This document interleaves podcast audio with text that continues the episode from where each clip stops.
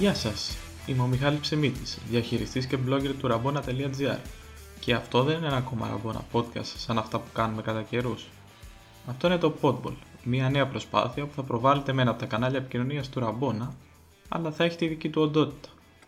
Μαζί μου θα είναι ο Χρήστος Παπαδημητρίου, ποδοσφαιριστής, πρώην συμμαθητής και φίλος. Ο Χρήστος μετά το πέρασμά του από σημαντικές ομάδες όπως η ΑΕΚ, η Red Bull Lipsias και η Energy Cottbus αγωνίζεται σήμερα στην Αυστρία και είναι βασικά ο εμπνευστής αυτής της ιδέας. Χρήστο, θα ήθελες να πεις όσους παρακολουθούν δύο λόγια για το πώς ήρθε αυτή η ιδέα και ποιοι είναι οι στόχοι μας μέσα από αυτά τα podcast; Σίγουρα σε ευχαριστώ για την εισαγωγή, Μιχάλη. Η ιδέα του podcast με έχει απασχολήσει αρκετό καιρό, θα έλεγα ακούγοντας και πολλά άλλα επεισόδια σε χώρες του εξωτερικού όπως η Αγγλία, η Αυστραλία και οι Ηνωμένες Πολιτείες Αμερικής, που αναφέρονται πάνω στην αθλητική ψυχολογία, αλλά και μια και επειδή είμαι μέρος σε ένα μη κερδοσκοπικό οργανισμό στην Καλιφόρνια, που βοηθούν αθλητές να έχουν μια ομαλή μετάβαση στη ζωή που ακολουθεί μετά τη λήξη της καριέρας τους, συνειδητοποίησα πως θα ήθελα να προκαλέσουμε το ενδιαφέρον του κόσμου γύρω από αυτά τα θέματα, μιας και δυστυχώς δεν υπάρχει κάτι παρόμοιο στην Ελλάδα. Η αλήθεια είναι πως κατευθείαν σκέφτηκα εσένα. Σε γνωρίζω για πολλά χρόνια και είχαμε τη δυνατότητα κατά καιρούς να κάνουμε κάποια πράγματα μαζί και πραγματικά χαίρομαι που το κάνουμε μαζί αυτό το project. Όπως είπε και ο Χρήστος, η αρχική ιδέα ήταν να επικεντρωθούμε στους τομείς της αθλητικής ψυχολογίας και της μετάβασης ενός αθλητή στη ζωή μετά τη λήξη της καριέρας του. Σύντομα όμως καταλάβαμε ότι μας περιορίζει σαν κόσεπτ και αποφάσισαμε να το ανοίξουμε λίγο. Έτσι προέκυψε και το σλόγαν της εκπομπής, The Sport Journey Talk, δηλαδή πώς μέσα από αυτό το ταξίδι του αθλητή και τις εμπειρίες που έχει αποκομίσει, μπορούμε σαν ακροατές να εμπνευστούμε να πάρουμε εφόδια, ακόμα και να εφαρμόσουμε ιδέες, ώστε να βελτιώσουμε την ποιότητα ζωής μας και να πετύχουμε τους στόχους μας. Αυτό είναι λοιπόν το Podball, που θα προσπαθήσει μέσω συζητήσεων που θα κάνουμε με τους καλεσμένους μας να σας ανοίξει ένα παράθυρο στην οτροπία και την ψυχολογία των αθλητών. Αρχικά, την τιμητική του θα έχει φυσικά ο χώρος του ποδοσφαίρου, λόγω της ιδιότητας του χρήστου. Όμως, στόχος μας είναι να καλέσουμε διάφορες ειδικότητες εκτός των ποδοσφαιριστών, είτε αυτοί είναι προπονητές, αθλητικοί ψυχολόγοι, τεχνικοί διευθυντές, διατροφολόγοι, γυμναστές, φυσικοθεραπευτές και αν είναι δυνατόν και από άλλα αθλήματα. Ξεκινάμε λοιπόν ε, σήμερα. Ο πρώτος ε, καλεσμένος που έχουμε είναι ο Θοδωρής Μοσχονάς και θεωρώ δεν θα μπορούσε να είναι καλύτερο ποδαρικό από το Θοδωρή διότι ο Χρήστος και ο Θοδωρής γνωρίζονται από την ε, κοινή του θητείας στην ΑΕΚ. Εγώ είχα την τύχη να του πάρω μια συνέντευξη πριν από περίπου 1,5 χρόνο, οπότε κάπως ε, γνωριστήκαμε. Ε, ο Θοδωρής είναι ένας ε, άνθρωπος του ποδοσφαίρου, πρώην επαγγελματίας ποδοσφαιριστής. Δεν θα πω παλέμαχος γιατί είναι 30 χρονών και είναι λίγο βαρύ, είναι λίγο νέος να το πούμε έτσι. Και αναγκάστηκε να σταματήσει την επαγγελματική του καριέρα σαν ε, τερματοφύλακας πριν από περίπου τρία χρόνια στα 27, αν δεν κάνω λάθος. Όχι για το κλισέ, επειδή ήταν άτυχος, έπαθε ένα σοβαρό τραυματισμό και αναγκάστηκε να μην ε, συνεχίσει, αλλά γιατί αυτό που έκανε δεν το γέμιζε πια. Θοδωρή, καλησπέρα και πάλι. Ε, όπως είπα και πριν, χαιρόμαστε πολύ που μας κάνεις εσύ το ποδαρικό. Θέλω να μας πεις δύο λόγια για το πού σε βρίσκουμε αυτή τη στιγμή, τι έχει συμβεί αυτά τα τελευταία χρόνια που είσαι εκτός επαγγελματικού ποδοσφαίρου, με τι ασχολείσαι γενικότερα; Γεια σας και ε, ευχαριστώ πάρα πολύ για την, ε, για την, για την πρόσκληση. Είναι, είναι, είναι μια πολύ καλή πρωτοβουλία αυτή και είναι και ένα ε, προϊόν μιας παραγωγικής κουβέντας που, και συζητήσεων που είχαμε με τον Χρήστο στο, στο παρελθόν. Και είμαι σίγουρος ότι, ε, ότι αυτό το πράγμα θα πάει καλά και έχει πολλά πράγματα να πει ε, σε ανθρώπους που ενδιαφέρονται να διευρύνουν τους ορίζοντές τους πάνω στο αντικείμενο και της αθλητικής ψυχολογίας, αλλά ε, πολύ πιο σημαντικά σε, ε, να ακούσουν, ε, όπως είπες και εσύ από ανθρώπους της βιομηχανίας, το τι ε, ισχύει πραγματικά σε, σαν μια άποψη ε, από μέσα, από το, από το χώρο, ε, το οποίο ε, σπανίζει και στα, και στα διαφορετικά podcast ανά, το, ανά τον κόσμο. Το δικό μου, η δική μου κατάσταση αυτή, τη, αυτή την περίοδο είναι ότι ασχολούμαι με το, με το ποδόσφαιρο στο, σε ένα κομμάτι που αγαπάω πάρα πολύ, στο κομμάτι των, ε, των ακαδημιών. Μετά, γύρω στα 26-27, ε, όπως είπες και εσύ νωρίτερα, επέλεξα να σταματήσω, σταματήσω το, το ποδόσφαιρο και ε, ευτυχώς ήμουν και είμαι, ε, και είμαι υγιής, οπότε ήταν, ήταν διαφορετικοί οι λόγοι που με οδήγησαν εκεί. Ε, για να ξεκινήσω λίγο, λίγο ανάποδα, το, το exit plan το δικό μου, δηλαδή το, το σχέδιο εξόδου από, από όλο αυτό, ε, είχε μαζί και μια υποτροφία, την οποία διεκδίκησα σαν επαγγελματίας ποδοσφαιριστής, ε, μέσω της FIFPRO, που είναι το Παγκόσμιο Συνδικάτο, ο Παγκόσμιος Οργανισμός, ε, η Ένωση των ε, Ποδοσφαιριστών, που και προσφέρεται αυτή η υποτροφία μέσω κάποιων εξετάσεων, οπότε την πήρα, χωρίς, ε, χωρίς να ξέρω αν μπορώ να, να ανταπεξέλθω. Ήξερα ότι με ενδιαφέρει αυτό, αλλά δεν ήξερα πραγματικά τι, τι θα ήθελα να κάνω σε αυτή την αλλαγή καριέρας που, που επιχειρούσα. Αυτή τη στιγμή, μάλιστα την προηγούμενη Τρίτη, τελείωσα το συγκεκριμένο πανεπιστήμιο μετά από 3,5 χρόνια και δύο πρακτικές. Οπότε αυτό με το, με το ακαδημαϊκό κομμάτι, το οποίο ελπίζω να συνεχιστεί, ε, να έχω το χρόνο να συνεχιστεί. Και σε ό,τι αφορά το επαγγελματικό κομμάτι, έχω τη δική μου Ακαδημία Τερματοφυλάκων, σαν προπονητής. Έχω γίνει προπονητής. Ε, έχω τη δική μου Ακαδημία Τερματοφυλάκων, την ε, Pro One Goalkeeping, και ε, είμαι τεχνικός διευθυντής και σε μια Ακαδημία Ποδοσφαίρου στο Μαρούσι, τον, ε, τον Παράδεισο Μαρουσίου, που ήταν η Ακαδημία από όπου ε, ξεκίνησα και εγώ σαν, ε, σαν νεαρός ποδοσφαιριστής. Και πέρα από αυτό δραστηριοποιούμε και στο ε, χώρο ε, και στο μη, μη κερδοσκοπικό τομέα. Είμαι μέλος και μάλιστα πολύ περήφανος γι' αυτό ενός ε, μη κερδοσκοπικού οργανισμού που έχει έδρα το Ηνωμένο Βασίλειο, το Eleven Campaign, το οποίο ασχολείται με το, ε, με το social impact, δηλαδή με το τι επίδραση μπορεί να έχει ε, ο αθλητισμός και οι διάφορες πρωτοβουλίες γύρω από τον αθλητισμό στην κοινωνία. Αυτά είναι τα, Αυτά τα along the lines τα, τα, τα πράγματα, ναι. Ναι, κάνεις πάρα πολλά και πάρα πολύ ενδιαφέροντα πράγματα. Πρέπει να έχεις ε, full γεμάτη μέρα. Η Ακαδημία που μας είπες ήταν και η αφορμή που σου πήρα συνέντευξη πριν από περίπου 1,5 χρόνο, νομίζω ήταν καλοκαίρι του 19. Έκτοτε βλέπω έχεις εξελιχθεί, κάνεις και άλλα πράγματα. Ε, ας γυρίσουμε όμως λίγο στην απόφασή σου στο να αποσυρθείς. Πριν 1,5 χρόνο μου είχες πει τότε στη συνέντευξη ότι σε απομάκρυνε περισσότερο η νοοτροπία των ανθρώπων που βρίσκονταν σε σημαντικά πόστα ποδοσφαίρου, είτε διοικητικά είτε αγωνιστικά. Και αυτό που μου είχε κάνει εντύπωση, μου είχες πει ότι πρώτο και κύριο ήταν ότι δεν βελτιώνει σαν άνθρωπος και νιώθεις να έχεις βαλτώσει, παρά σαν ε, να σε έχει επηρεάσει σαν ποδοσφαιριστή.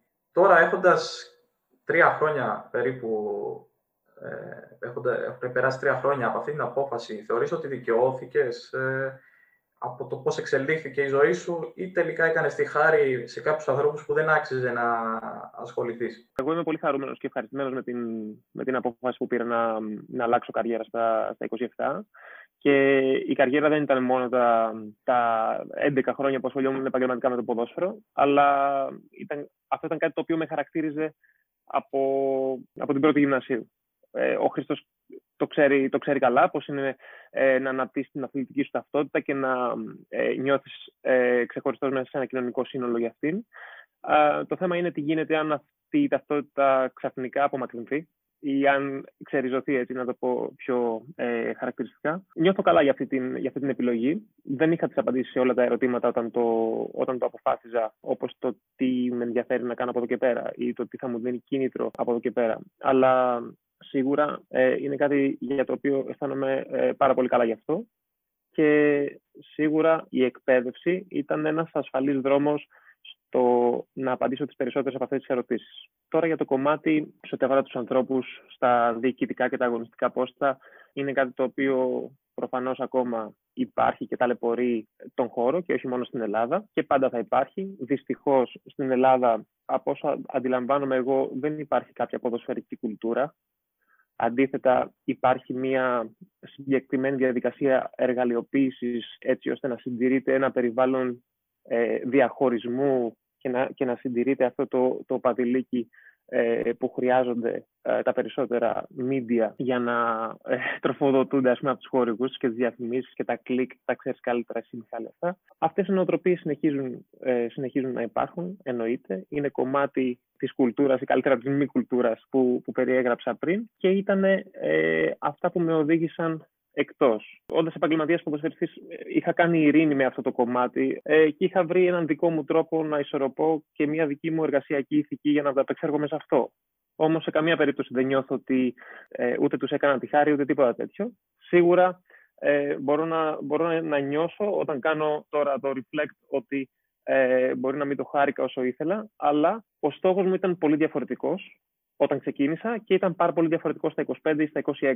Ε, είναι αλήθεια ότι η προσπάθεια δεν μπορεί, να, δεν μπορεί κανείς να, να βάλει μια τιμή ή έναν αριθμό χρημάτων και να κοστολογήσει μια, ε, μια προσπάθεια ή το κατά πόσο ο καθένας είναι εντάξει με τη συνείδησή του στο τέλος της προσπάθειας αυτής. Δεν ξέρω αν απαντάει την ερώτησή σου. Ε, και με το παραπάνω.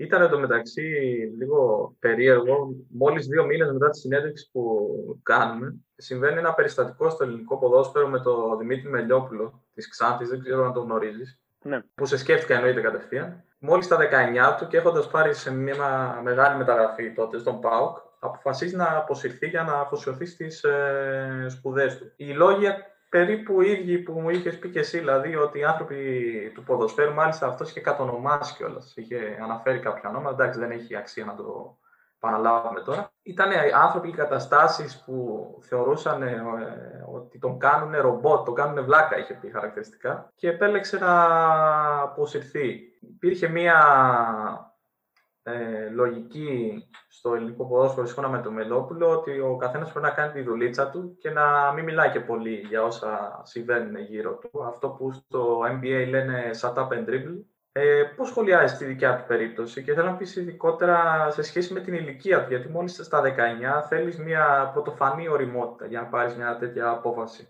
Σίγουρα η οριμότητα πρέπει να είναι εκεί, όμως δεν χρειάζεται καμία οριμότητα για να θυμώσεις με όλο αυτό. Ε, ο αθλητής αυτός εξέφρασε σε δύο ποσταρίσματά του ένα, ένα, ένα μεγάλο κατηγορό προς αυτούς τους ε, τους ανθρώπους και τους παράγοντες και όλη αυτή την, την κουλτούρα που, που έχει καλλιεργηθεί και επέλεξε ένα διαφορετικό ε, μονοπάτι το οποίο είμαι σίγουρος ότι σε βάθος χρόνου θα ήταν πολύ πιο σκληρό ε, ανεξαρτήτως αν τα λεγόμενά του εκείνη τη στιγμή ε, χαιρετιζόντουσαν ή ε, γινόντουσαν ευρέως αποδεκτά από το σύνολο. Βέβαια, σε δεύτερο χρόνο, και το ξέρεις καλύτερα αυτό γιατί παρακολουθείς και παρακολουθούσες πολύ περισσότερο και καλύτερα την επικαιρότητα από εμένα σε δημοσιογραφικό επίπεδο, οι δηλώσεις του οδήγησαν ξανά σε διχασμό, ξανά ε, το πρόσωπό του κανιβαλίστηκε για όλα όσα ε, είπε και εξέφρασε, αλλά ελπίζω να, να δικαιώθηκε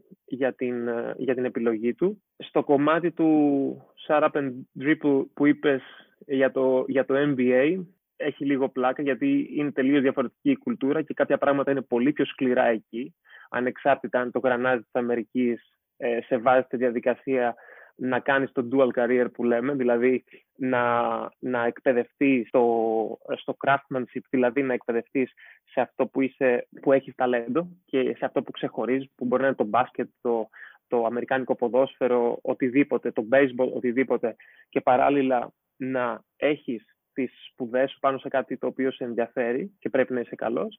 Αλλά γνωρίζουμε όλοι όσοι έχουμε ασχοληθεί έστω και λίγο με τον πρωταθλητισμό, ανεξάρτητα από ποια χώρα ή από το context, ότι ε, δεν είναι τόσο δημοκρατικό το καθεστώς σε μία ομάδα, ανεξάρτητα το, το chain of command. Πάντοτε θα υπάρχουν κάποιοι άνθρωποι οι οποίοι θα πρέπει να σου πούνε ότι OK, αυτή είναι η γραμμή, θα πρέπει σε κάποια πράγματα να υπακούς. Πράγμα το οποίο ισχύει και σε πολύ μεγάλες και σε άλλες εταιρείες, ιδιωτικού ή δημόσιου τομέα. Δεν, δεν έχει να κάνει μόνο με το ποδόσφαιρο. Έτσι. Το γνωρίζεις και εσύ, ε, και εσύ αυτό, Μιχάλη, μπορείς να ταυτιστείς με αυτό, όπως είμαι σίγουρος ότι ταυτίζεται και ο Χρήστος. Αλλά αυτό που, ε, αυτό που υπάρχει σαν, σαν νοοτροπία, ναι, δεν ισχύει ότι είναι λίγο πιο στρατιωτικό. Δεν είναι τόσο, δεν είναι τόσο δημοκρατικό, είναι πιο αυταρχικό. Αυτό ήθελα να ρωτήσω και τον Χρήστο μετά. Ε, αν έχει νιώσει και αυτός τα πράγματα που περιγράφει ο Θοδωρής και αυτά που ανέφερε ο Μελιόπουλος. Επειδή ο Χρήστος πέρασε και αυτός ε, έστω λίγα χρόνια ε, στην Ελλάδα σαν ποδοσφαιριστής, είχε την τύχη, θα πω εγώ, να φύγει στα 18 του. Ήταν για σένα, Χρήστο, το εξωτερικό, η λύση που ήρθε την κατάλληλη στιγμή; Ή ήσουν ok με την κατάσταση όπως ήταν. Σίγουρα, όταν πραγματοποίησα τον τεμπούτο μου στην ΑΕΚ, ε, ήμουν παραπάνω από χαρούμενο. Δεν είχα υπολογίσει βέβαια τις επιπτώσεις ε, όταν ένας αθλητής δεν φέρνει το, το κατάλληλο αποτέλεσμα στον αγωνιστικό χώρο. Δηλαδή δεν ήμουν έτοιμος να, να δεχτώ αυτή την κριτική. Θυμόμενος τώρα το πλέον του παρελθόν, ήταν αρκετά δύσκολο. Και έχω να πω πως ε, όταν έφυγα στο εξωτερικό ήταν σίγουρα μια λύση που ήρθε την κατάλληλη στιγμή. Γιατί, Γιατί πηγαίνοντας στη Γερμανία, δεν, δεν μίλαγα και τη γλώσσα. ήταν πολύ δύσκολο να καταλάβω τι θα υποθεί για μένα σε περίπτωση που είχα ένα άσχημο παιχνίδι ή οτιδήποτε άλλο. Οπότε, κατά τη γνώμη μου, με βοήθησε πάρα πολύ ψυχολογικά. Σίγουρα θα ήθελα να, να έχει εξελιχθεί αλλιώς και στην Ελλάδα, γιατί έπαιξα στην ομάδα που αγαπούσα από μικρό παιδί και πραγματοποίησα το, το όνειρό μου να γίνω επαγγελματίας ποδοσφαιριστής. Αλλά παρόλα αυτά, όπως είπα, δεν είχα εκπαιδευτεί από ανθρώπους, από καταστάσεις, να είμαι έτοιμος να να ανταπεξέλθω σε αυτές τις καταστάσεις. Οπότε σίγουρα για μένα το εξωτερικό ήταν μια λύση που ήρθε την κατάλληλη στιγμή, Μιχάλη. Ε, και θέλω να πω λίγο και με αφορμή το θέμα των ημερών της χώρας που δεν είναι άλλο από την καταγγελία της σεξουαλικής κακοποίησης της Σοφίας Μπεκατόρου. Είδαμε ότι οι αθλητές μπορούν να αντιμετωπίσουν ανθρώπους και καταστάσεις που δεν ξέρω, στο μυαλό τους ίσως και να υπάρχει και στην πραγματικότητα αυτός ο φόβος να είναι αυτός ότι μπορεί ένας άνθρωπος με δύναμη μέσα σε ένα σύλλογο, σε μια ομοσπονδία, να σου τελειώσει την καριέρα, να υπάρξει ένας παράγοντας που για τον χύψη λόγο δεν σε συμπάθησε ή του έφερες κόντρα. Και εν μία νύχτα, όπως, μέσα σε μία νύχτα, όπως είχε πει και η Μπεκατόρου ε, να βρεθείς εκτός. Υπάρχει αυτό στο ποδόσφαιρο Θοδωρή, στον ίδιο βαθμό. Δηλαδή, ένας παράγοντας μπορεί με το έτσι θέλω να σε τελειώσει. Εντάξει, όχι από το άθλημα, γιατί είναι και άλλη η φύση του σε σχέση με την ιστιοπλοεία, που είναι μια ομοσπονδία και τέλος. Εκεί υπάρχουν πολλοί σύλλογοι, κάτι συμβαίνει, σηκώνεσαι και φεύγεις. Αλλά μπορεί να σε τελειώσει τουλάχιστον από ένα σύλλογο. Μπορεί με την ίδια ευκολία να σε, να σε τελειώσει και από το άθλημα, αν αυτός το θέλει. Εγώ θα δώσω ένα πάρα πολύ χαρακτηριστικό παράδειγμα μέσω μιας ερώτησης.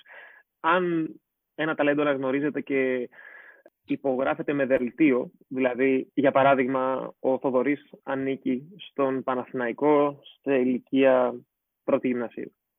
Και ο Θοδωρής πρέπει να πάει να παίξει στην Εθνική ή στη Μικτή Αθηνών ή οπουδήποτε είναι αυτό για να διακριθεί επειδή έχει ξεχωρίσει για ένα ταλέντο ή για το οτιδήποτε.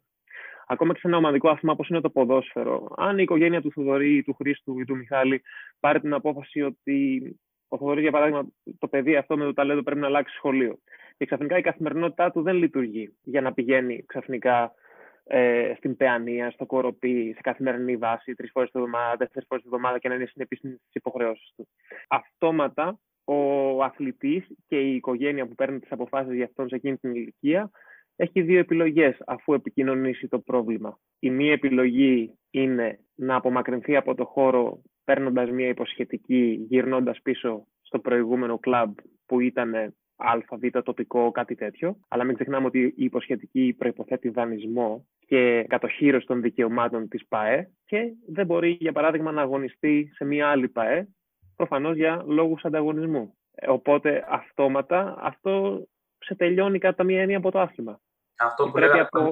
να σου κρεμάσω το δελτίο. Ναι, ναι, ναι. Αυτό, αυτό υπήρχε. Ε, το αντιμετώπισα εγώ σε ηλικία 16 ετών για, για τελείως άλλους λόγους.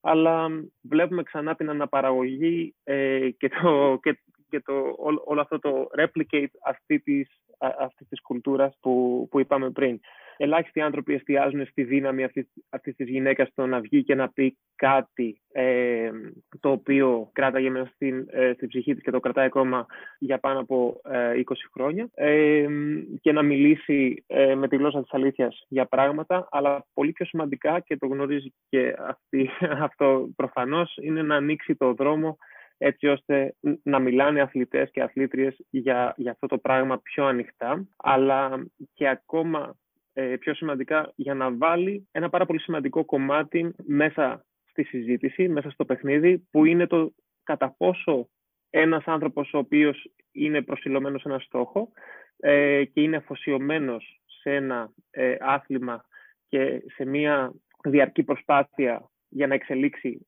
αυτό που κάνει, κατά πόσο αυτό μπορεί εν τέλει να αποτελέσει την αρχή για να έχει ψυχολογικά προβλήματα και διάφορες ψυχικές διαταραχές στο μέλλον. Αυτό είναι το ένα κομμάτι. Και κατά πόσο όταν αυτός ο άνθρωπος είναι ευάλωτος σε τόσα πολλά πράγματα σε μικρή ηλικία, υπάρχει ή δεν υπάρχει, προφανώς στην περίπτωσή μας, ένα σύστημα για να τον υποστηρίξει και ε, για να τον ε, κρατήσει ασφαλής. Θεωρώ μπήκαμε κατευθείαν στα βαθιά, σε πήραμε από τα μούτρα με ζόρικε ερωτήσεις από την αρχή. Οπότε προτείνω, Χρήστο, να το χαλαρώσουμε λίγο να το πάρουμε λίγο χρονολογικά, να γυρίσουμε στην αρχή της καριέρας σου. Αν θυμάμαι καλά, μου είχες πει ότι ήσουν στην ΑΕΚ από, από 16 χρονών και παρέμεινες εκεί μέχρι τα 23 σου. Όμως δεν κατάφερες να κάνεις ποτέ επαγγελματικό ντεμπούτο. Θεωρείς ότι αδικήθηκες ε, που δεν πήρες ε, ευκαιρίες; Όχι, ε, αυτό το, το, το είχα ξεπεράσει περί, περί αδικίας. Η, η αδικία είναι κομμάτι, είναι κομμάτι του ποδοσφαίρου, όπως και ο πόνος, και αυτό επεκτείνεται, είναι, είναι προέκταση και μεταφέρεται και στη ζωή. Έτσι. Είναι, είναι κομμάτι ολονών. Ο καθένας έχει τη δική του ιστορία γι' αυτό. Να, στην πρώτη ομάδα βρέθηκα στα 16, ήμουν 16 μισό, όταν πήγα πρώτη φορά εκεί ε, με, τον, ε, με τον Φερέρ και τον ε, ε, κύριο Κόλλα στη δεύτερη, δεύτερη ομάδα και μετά στην πρώτη ομάδα μέσα σε ένα διάστημα 2-3 μηνών και κατάφερα να γίνω επαγγελματίας στο τέλος εκείνης της χρονιάς. Ε, σε ηλικία ε, 16 χρονών και 10-11 μηνών ή κάτι τέτοιο. Το γεγονός ότι αγωνίστηκα ελάχιστες φορές και το ντεμπούτο το δικό μου πήγαινε από αναβολή σε αναβολή, προφανώς είχε να κάνει και με την κατάσταση της ομάδας, η οποία ε, επί σειρά ετών ε, ταλαιπωρούνταν από απίστευτα ε, οικονομικά, διοικητικά και λειτουργικά προβλήματα, αλλά και με το καθεστώς της δικής μου θέσης που είναι η θέση του τερματοφύλακα, ήταν κάτι το οποίο έπρεπε να το αποδεχτώ και πάνω σε αυτό να δουλεύω ε, σε καθημερινή βάση. Αυτό είναι κάτι το οποίο ε, μου έδωσε δύναμη για τη συνέχεια, παρά ε, ε, ένιωσα ας πούμε, την αδικία. Γρήγορα αποδέχτηκα ε, την αδικία, όπως και την κουλτούρα αυτή της ομάδας και προσπάθησα να βρω έναν δικό μου δρόμο, μια δική μου ε, εργασιακή ηθική που είχε έναν βασικό στόχο. Ο στόχος ο δικός μου ήταν ότι όταν τελειώσω την προσπάθειά μου, ανεξάρτητα σε ποιο επίπεδο θα με βρει ή σε τι κατάσταση, με πόσες συμμετοχές ή πόσο τραυματισμένο ψυχικά ή σωματικά θα με βρει, να είμαι εντάξει με τη συνείδησή μου. Ε, και λέγοντας αυτό εννοώ ότι ε, να ξέρω ότι η προσπάθεια που έχω δώσει ε, ξεπερνάει το, ε, το 100%, ξεπέρασα πάρα πολλές φορές τις δυνατότητές μου και μέσα από αυτή τη διαδικασία βρήκα άλλα πράγματα και έμαθα και εκπαιδεύτηκα πάνω σε, ε, πάνω σε διαφορετικές καταστάσεις και σίγουρα το να δουλεύεις κάτω από τέτοια πίεση ε, και σε ένα τέτοιο σύλλογο από, ε, από τόσο νέος είναι κάτι το οποίο σε μεγαλώνει πάρα πολύ γρήγορα και έχεις πάρα πολλά πράγματα να απαντήσεις και να διαχειριστείς. Και να δουλεύεις έτσι με, με ανθρώπους, ε, με τις προσωπικότητες που δούλεψες όλα αυτά τα χρόνια Θες να πιάσουμε προπονητές, είχες στο Φεραίρ, είχες στο Δόνι, είχες στο Λίνεν, είχες στο τωρινό προπονητή Τσάκ, το Μανώλο Χιμέντε. Ε, από παίκτες είχες από ξένους ε, Διό, Μπλάνκο, το, το Σκόκο, το Γκούντιονσεν. Ε, τι να πρωτοπούμε, και, και Έλληνες ακόμα, Δέλλας, Λιμπερόπουλος. Ε, τι σου έχει μείνει από όλες αυτές τις προσωπικότητες που συνεργάστηκες, τι κρατάς και τι προσπαθείς να εφαρμόζεις στη ζωή σου; Θυμάμαι χαρακτηριστικά ότι σε ηλικία 13-14 ε, ετών υπήρχε ακόμα το δωμάτιο που μοιραζόμουν στο σπίτι μου με τον αδερφό μου, γεμάτο αφήσει. Ο αδερφός μου ε, ε, Παναθηναϊκός είχε γεμίσει μέχρι και το ταβάνι αφήσεις με παίκτες τους οποίους σε δύο χρόνια από εκείνη τη στιγμή που περιγράφω ήμουν συμπαίκτες. Ε, αυτό ήταν κάτι το οποίο μου πήρε λίγο χρόνο να το συνειδητοποιήσω, ε, αλλά αυτό που ε, κατάλαβα πάρα πολύ γρήγορα είναι ότι ε, έχεις να πάρεις πάρα πολλά πράγματα, είτε ε, στο παράδειγμα προς μίμηση, είτε σε αυτή την περίπτωση, είτε στο παράδειγμα προς αποφυγή.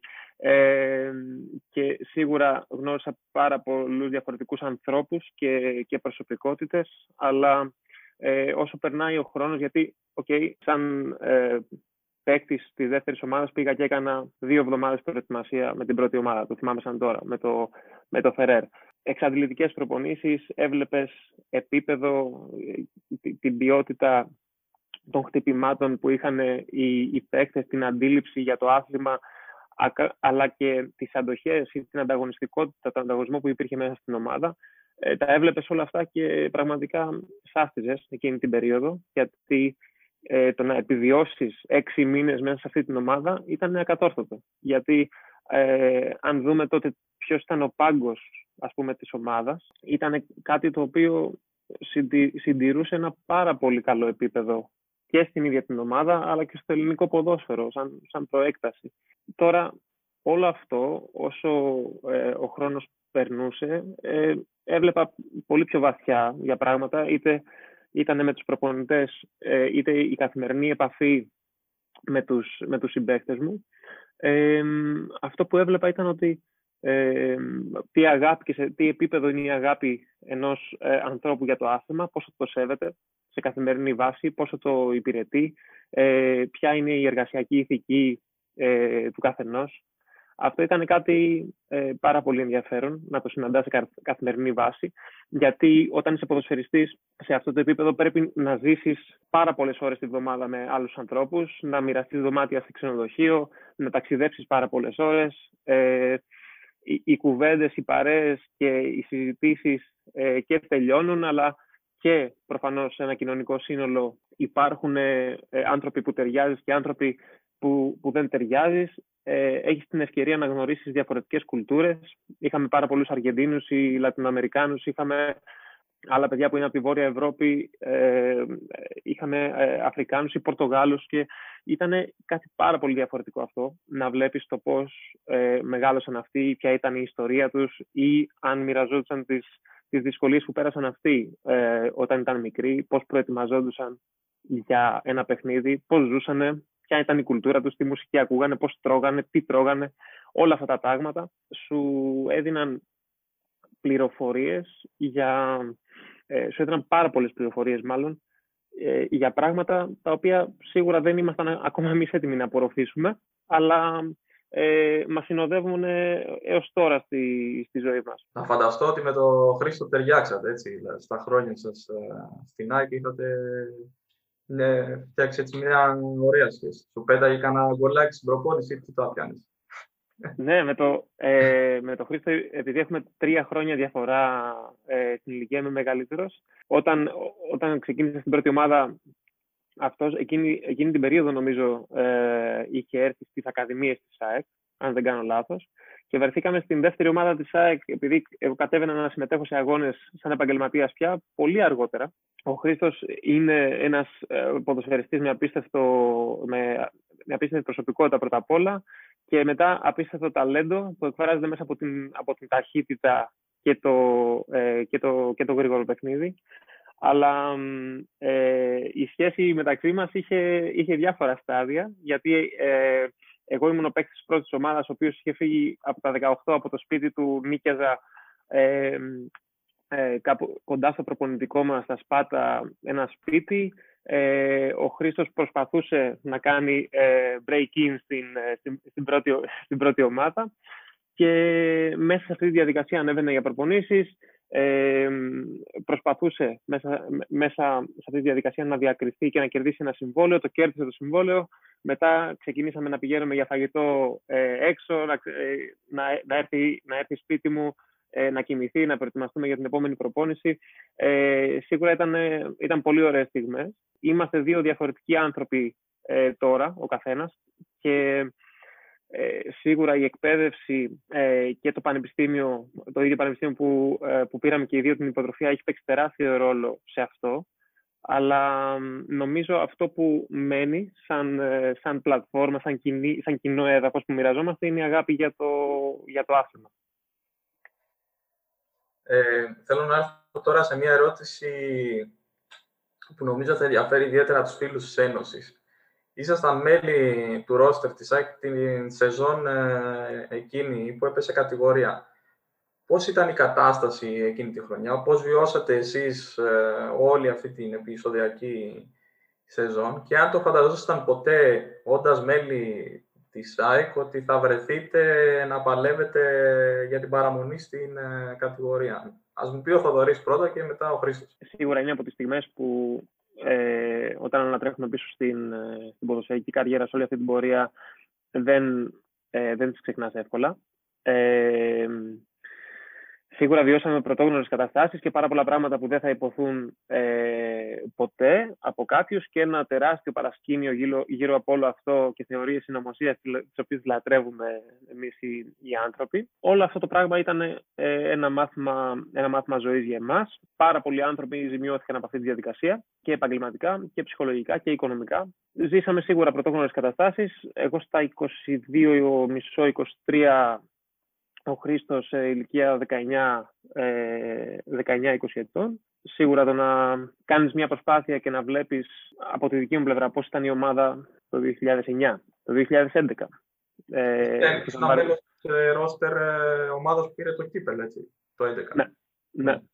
Α, ε, βλέπεις πώς ήταν η ομάδα τότε και πώς υπερασπιζόταν το όνομά της μέσα στο, μέσα στο γήπεδο ε, και βλέποντας και μια ομάδα να σχηματίζεται ε, εκείνη τη χρονιά σίγουρα τα πράγματα ε, κατέληξαν πάρα πολύ, πάρα πολύ άσχημα και αγωνιστικά δεν ήταν κάτι το οποίο αντιπροσώπευε εκείνη την ομάδα. Τα παιδιά που ήμασταν περισσότερα χρόνια σε, στο σύλλογο και μπορούσαμε να κάνουμε πολύ πιο ζωντανά και αναπόθετα μάλλον τη σύγκριση ε, μεταξύ προηγούμενων ετών και διοικητικά και οργανωτικά και λειτουργικά αλλά και ποδοσφαιρικά, δηλαδή αγωνιστικά ήταν, ήταν σοκαριστικό.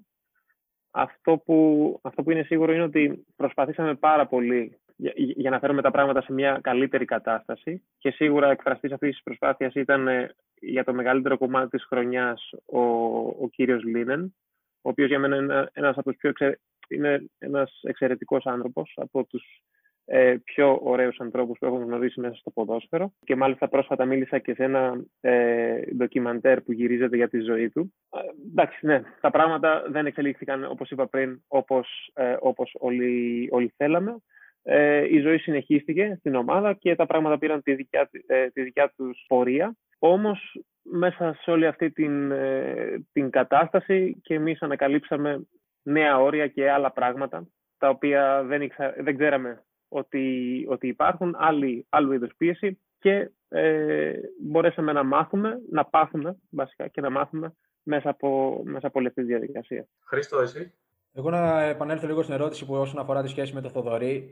Όταν ξεκίνησα την επαγγελματική μου καριέρα, είχα κάποια πρότυπα στο μυαλό μου όσον αφορά τον επαγγελματισμό, τα οποία είδα απευθείας στο Θοδωρή και γι' αυτό πιστεύω ότι μέσα όλα αυτά τα χρόνια έχουμε κρατήσει και την επαφή και είμαι πραγματικά ευγνώμων που τον γνώρισα γιατί αυτά τα πρότυπα που είχα δεν είναι ότι υπογράφεις το συμβόλαιο, είσαι επαγγελματίας. Επαγγελματίας ξεκινάει από τον τρόπο ζωής που έχεις. Και αυτό ήταν αυτομάτως τον τρόπο ζωής που είδα στο Θοδωρή και λάτρεψα. Και προσπαθούσα να περάσω όσο περισσότερο χρόνο μπορούσα μαζί του, ώστε να μάθω. Και πολλά πράγματα τα χρησιμοποιώ μέχρι και σήμερα και χαίρομαι γι' αυτό. Και έχουν κρατήσει και την επαφή και μέσω του Θοδωρή κατάφερα να πάρω και εγώ την υποτροφία και να έχω τη δυνατότητα να σπουδάζω αυτή τη στιγμή. Και τώρα, όσον αφορά την ε, σεζόν εκείνη ε, που είχαμε στην ΑΕΚ, σίγουρα για το Θοδωρή ήταν πολύ πιο δύσκολο έχοντας ε, προηγούμενες προετοιμασίες και εμπειρίες με την πρώτη ομάδα της ΑΕΚ. Για μένα ήταν σίγουρα μια ευκαιρία, κάτι πρωτόγνωρο. Σίγουρα το είχα φανταστεί αλλιώς. Όπως κάθε άλλος συμπαίκτη που ερχόταν από τις Ακαδημίες της ΑΕΚ, γιατί είχα και 4-5 χρόνια που ήμουν στις Ακαδημίες πριν πρωτού φτάσω στην πρώτη ομάδα. Παρ' όλα αυτά, με λίγους έχω κρατήσει επαφές μέχρι και σήμερα. Μια δύσκολη σεζόν, όπως είπε και ο Θοδωρής, πολλά τα προβλήματα. Παρ' όλα αυτά, χωρίς την ΑΕΚ δεν θα είχα τη δυνατότητα να αγωνιστώ στο εξωτερικό στη συνέχεια. Οπότε για πολλά πράγματα είμαι ευγνώμων. Και ένα από αυτά είναι ότι αγωνίστηκα, είχα την ευκαιρία να αγωνιστώ σε αυτό το μεγάλο σωματείο. Και όπως είπα και πριν, να πραγματοποιήσω το όνειρό μου. Παρ' όλα αυτά, θα ήθελα εννοείται να, είχε, να, είχε, να ήταν αλλιώς ε, το ντεμπούτο μου, να ήταν αλλιώς εκείνη η σεζόν, ώστε όταν ε, ε, γυρνάω πίσω και βλέπω το, το παρελθόν μου να είχα κάποιες καλύτερες εμπειρίες από αυτές που, που είχα. Που είχα σίγουρα και καλές, αλλά να είχα ακόμα περισσότερες. Ε, παρότι ήταν το, το άσχημο τώρα το τελείωμα που είχαμε στην ΑΕΚ ε, Θοδωρή, είχες την, ευκαι, την ευκαιρία να συνεργαστείς με όλα αυτά τα χρόνια και με κορυφαίους προπονητές των Ατοφυλάκων, όπως ο Σουίτσα και ο Καμπόλης.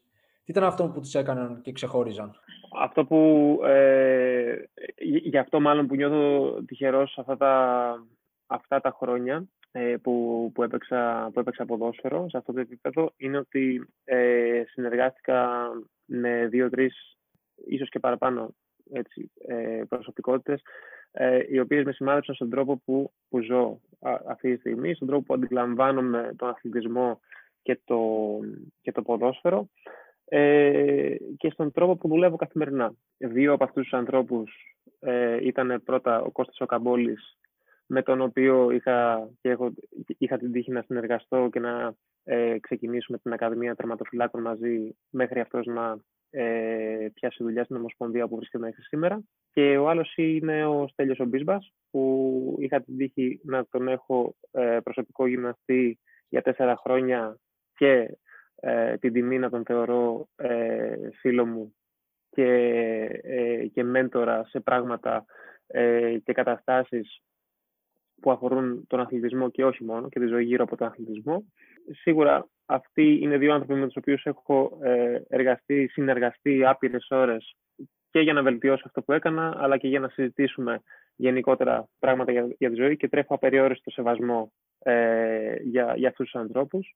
Ο, ο Κώστας ο Καμπόλης ήταν, ε, είναι ένας άνθρωπος ο οποίος έχει πολύ ιδιαίτερο τρόπο, πολύ ξεχωριστό τρόπο ε, που σκέφτεται και αντιλαμβάνεται τη θέση ε, και σίγουρα είναι ένας άνθρωπος ο οποίος την έχει εξελίξει στην, στην Ελλάδα πάρα πολύ ε, επιλέγοντας απολύτως συνειδητά να μείνει πίσω από τα φώτα και να μην ε, βρίσκεται στο, στο προσκήνιο ε, για τους λόγους που βρίσκονται ε, άλλοι άνθρωποι οι οποίοι εργάζονται στο, στον ίδιο τομέα. Ε, και σίγουρα είναι ο βασικός υπεύθυνος για όλη την, ε, τη, τη δική μου παιδεία σαν ε, τερματοφύλακας και ε, σε δεύτερη φάση σαν προπονητής όταν σταμάτησα ε, το, το ποδόσφαιρο. Ε, σίγουρα αυτός έβαλε και τις βασικές ιδέες αλλά και τις εξέλιξε ε, και ακόμα και σήμερα ε, μιλάμε σε καθημερινή βάση ή εβδομαδία βάση στο τηλέφωνο για να συζητήσουμε διάφορα πράγματα και ε, κάθε φορά, κάθε μας συζήτηση έχω να μάθω πάρα πολλά ε, από αυτόν τον άνθρωπο και πέρα από τη θέση ε, και, το, και το ποδόσφαιρο και τη λειτουργία του τερματοφύλακα, ναι, πέρα από όλα αυτά έχω να μάθω πάρα πολλά ε, και για τη ζωή γιατί ε, και αυτός έχει τη δική του ιστορία που τον που το συνοδεύει, τα δικά του επιτεύγματα, γιατί ήταν στην ομάδα γύρω στα 9 χρόνια και σίγουρα, ε, και το ξέρει και ο ίδιος, τον, ε, τον εκτιμώ ε, αφάνταστα και θεωρώ τον εαυτό πάρα πολύ τυχερό. Μετά την ΑΕΚ είχες την ευκαιρία να, να αγωνιστείς σε άλλες επαγγελματικές ομάδες όπως ο Φωστήρας, η Καλυθέα και ο Λεβαδιακός, παίρνοντας πολλές περισσότερες ευκαιρίες. Και ύστερα από τρία χρόνια από την αποχώρηση από την ΑΕΚ, βρέθηκες για πρώτη φορά αντιμέτωπος με το σύλλογο που αγάπησες. Τι συναισθήματα είχες Ένιωθε πως ήθελε να πραγματοποιήσεις μια μεγάλη εμφάνιση όσο πλησίαζε το παιχνίδι; Είναι, είναι λίγο περίεργη η, η συγκεκριμένη ερώτηση, γιατί το σκεφτόμουν και τότε σαν παίκτη, αλλά το σκέφτομαι και τώρα από μακριά, γιατί ε, τελικά οι φορές που έπαιξα αντίπαλος με την ΑΕΚ ήταν αρκετές και, και στη Β' Εθνική που ήταν η πρώτη φορά. Ε, που ήταν η ΑΕΚ Β' Εθνική και εγώ είχα πάει ιδανικός στο Λεβαδικό στην Καλυθέα ε, για τέσσερις μήνες ε, σε ένα πολύ διαφορετικό ε, έτσι, περιβάλλον και context και καθημερινότητα και αντιμετωπίσαμε μια πάρα πολύ διαφορετική ΑΕΚ με αυτή που αντιμετώπισα ένα χρόνο αργότερα ε, με το Λεβαδιακό. Δεν, δεν το περίμενα σαν κάτι διαφορετικό. Δηλαδή, ε, όλη αυτή η πορεία και, και η δουλειά που είχε πέσει ε, όλα τα προηγούμενα χρόνια ε, μου είχαν δώσει ένα συγκεκριμένο μοτίβο με το οποίο έκτιζα την, την εβδομάδα μου εργασιακά και στο, και στο πώς δούλευα και αντιμετώπιζα ε, τα παιχνίδια σε διαφορά την ψυχολογική προετοιμασία. Οπότε ε, μπήκα πάλι στο γήπεδο να κάνω ακριβώς το ίδιο πράγμα. Το ήταν κάτι που μπορώ ειλικρινά να το παραδεχτώ μετά από 1,5 χρόνο από την πρώτη φορά που παίξαμε αντίπαλοι ε, στη Β' Εθνική. Ε, βρεθήκαμε στη Λιβαδιά στο τελευταίο παιχνίδι του πρωταθλήματος ε, όπου έπαιξα αντίπαλος με ανθρώπους οι οποίοι ήταν ε, φίλοι μου ε, και από μικρή ηλικία και με συνεργάτες ε, παλιούς. Και αυτό ήταν το ντεμπούτο που, ε, που θυμάμαι εγώ σαν ε, αντίπαλοι, γι' αυτό το χαρακτηρίζω και ντεμπούτο ούτως ή άλλως. Και το να νικάμε 3-0 ε, μια ομάδα η οποία μπήκε στα play-off και θα έβγαινε Champions την, την ίδια χρονιά ε, ήταν κάτι το οποίο ε, το θυμάμαι χαρακτηριστικά και το πώς είχε κυλήσει το παιχνίδι και το πώς αυτό το πράγμα δεν συμβαίνει ε, συχνά, γιατί τις υπόλοιπες φορές που, ε, που συναντηθήκαμε με την ΑΕΚ στατιστικά και μόνο να το δει κανείς και με τη διαφορά δυναμικότητας που υπήρχε ε, φάγαμε από ένα έως και πέντε γκολ. Πολύ διαφορετικό timing. Ε, η κάθε, το κάθε παιχνίδι είχε τη δική του ε, ιστορία και, ε, και τις δικές του, τα δικά του ε, πράγματα να, να μας διδάξει και να με διδάξει. Ε, σίγουρα αυτό που προσπάθησα να κάνω ήταν να το ευχαριστηθώ όσο πιο ε, πολύ γινόταν. Ε, μιας και μιλάμε για συναισθήματα, τουλάχιστον προς τα εκεί, προσπάθησε να πάει την κουβέντα ο Χρήστος. Εμάς, σαν εκπομπή, σαν podball, θα μας απασχολήσει πολύ ο τομέας της ε, αθλητικής ψυχολογίας. Ε, Πιστεύεις ότι το κομμάτι της αθλητικής ψυχολογίας έχει γίνει εξόχως σημαντικό σήμερα στον αθλητισμό; Πρέπει να μπαίνει από πολύ μικρή ηλικία και να έχουν όλες οι ομάδες απαραίτητος έναν αθλητικό ψυχολόγο; Το κομμάτι της ψυχολογίας, το θέλουμε ότι όχι υπάρχει, είναι εκεί. Οι άνθρωποι έχουμε διάφορα εργαλεία να λειτουργούμε μέσα στην καθημερινότητά μας και ένα εργαλείο από αυτά είναι το σώμα μας. Όμως ένα άλλο εργαλείο εξίσου σημαντικό και πολύ πιο σημαντικό γιατί συμπαρασύρει και τη θέληση και την αφοσίωση και όλες αυτές τις αξίες που ε, σε περιβάλλουν και σαν κοινωνικό υπόβαθρο αλλά και σαν άνθρωπο γενικότερα, ε, είναι η ψυχή. Οπότε, ε, ναι, είναι κάτι το οποίο σίγουρα στο εξωτερικό και σε περιβάλλοντα με πολύ πιο μεγάλη ιστορική κουλτούρα γύρω από τον αθλητισμό και το ποδόσφαιρο είναι κάτι το οποίο υπάρχει και είναι μια πρακτική των ομάδων να παίζουν και να διαχειρίζονται την ισορροπία πρόκλησης και υποστήριξης που είναι το περιβάλλον το οποίο αναπτύσσονται οι ταλαντούχοι παίκτες και μπορούν οι ομάδες μετά να καταναλώσουν τα ωφέλη του να έχουν ε, μια μεγάλη δεξαμενή ταλέντου στις ακαδημίες τους. Και οι ψυχολόγοι ή οι μέντορες ή οι άνθρωποι που είναι υπεύθυνοι ε, να διαχειρίζονται τις κρίσεις ή τις, τις καθημερινές δυσκολίες και καταστάσεις υπάρχουν εκεί, δουλεύουν και παίρνουν και δίνουν feedback σε καθημερινή βάση και είναι κάτι το οποίο από εδώ έλειπε και λείπει ακόμα από τα, από τα διάφορα ε, σωματεία και μάλιστα συνοδεύεται από μία ε, τουλάχιστον αυτό το, το feedback έχω πάρει εγώ από μέσα, συνοδεύεται από μία από στερεότυπα, πρώτα απ' όλα, από πολλά κοινωνικά στερεότυπα και από κάποια ταμπού, το ότι ε, συνδέεται πάρα πολύ ε, με το ότι κάποιος είναι βάλωτος ή αδύναμος ή δεν ταιριάζει ε, στο ιδεατό προφίλ και στο context του πρωταθλητισμού όταν παραδέχεται την, την αδυναμία του. Οπότε αυτόματα ο αθλητής δεν μπορεί να φέρει όλο του τον εαυτό μέσα στο σύλλογο, γιατί δεν είναι αποδεκτός όλος του εαυτός. Και σίγουρα όταν ένα παιδί προέρχεται από τις ακαδημίες, αν δούμε και λίγο τη βιβλιογραφία και το πόσο έρευνα έχει γίνει σε αυτό το κομμάτι, θα δούμε, ε, θα δούμε αθλητικούς ψυχολόγους όπως είναι ο, ο Paul Weilman που το 2013 αν δεν κάνω λάθος είχε γράψει και είχε βάλει έναν πίνακα με όλες τις, τις ψυχοσωματικές και ψυχοκοινωνικές μεταβάσεις που γνωρίζει ένας αθλητής από 10 ετών έως 35. Και όλα αυτά αφορούν τη δουλειά του, την ψυχολογία του, την οικογένειά του και πώς οι ρόλοι κοινωνικά, ψυχολογικά, σωματικά και επαγγελματικά εξελίσσονται μέσα από αυτές τις μεταβάσεις.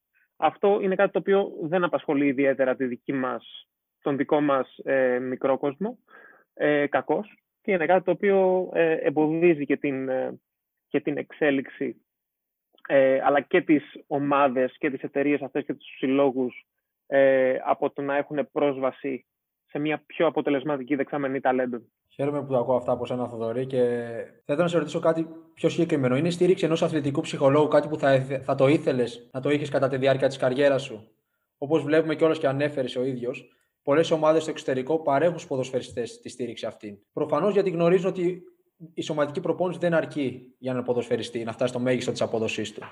Ο ποδοσφαιριστής πρέπει να είναι έτοιμος και ψυχολογικά για να ανταπεξέλθει σε όποιες δυσκολίες βρεθεί αντιμέτωπος. Και θα ήθελα να σε ρωτήσω, μήπως θα ήθελες κάποια τέτοια συμβουλή πριν αποφασίσεις να βάλεις ε, τέλος στην καριέρα σου; Για το, για το τέλος, για, ε, ναι, για τη συμβουλή σε ό,τι αφορά το, την αλλαγή καριέρας που επιχείρησα δεν είμαι τόσο, δεν είμαι τόσο σίγουρος. Σίγουρα θα μπορούσα να είχα διαχειριστεί πάρα πολύ καλύτερα και να διαχειρίζομαι καλύτερα πάρα πολλές τις μεταβάσεις δηλαδή που υπάρχουν στη ζωή.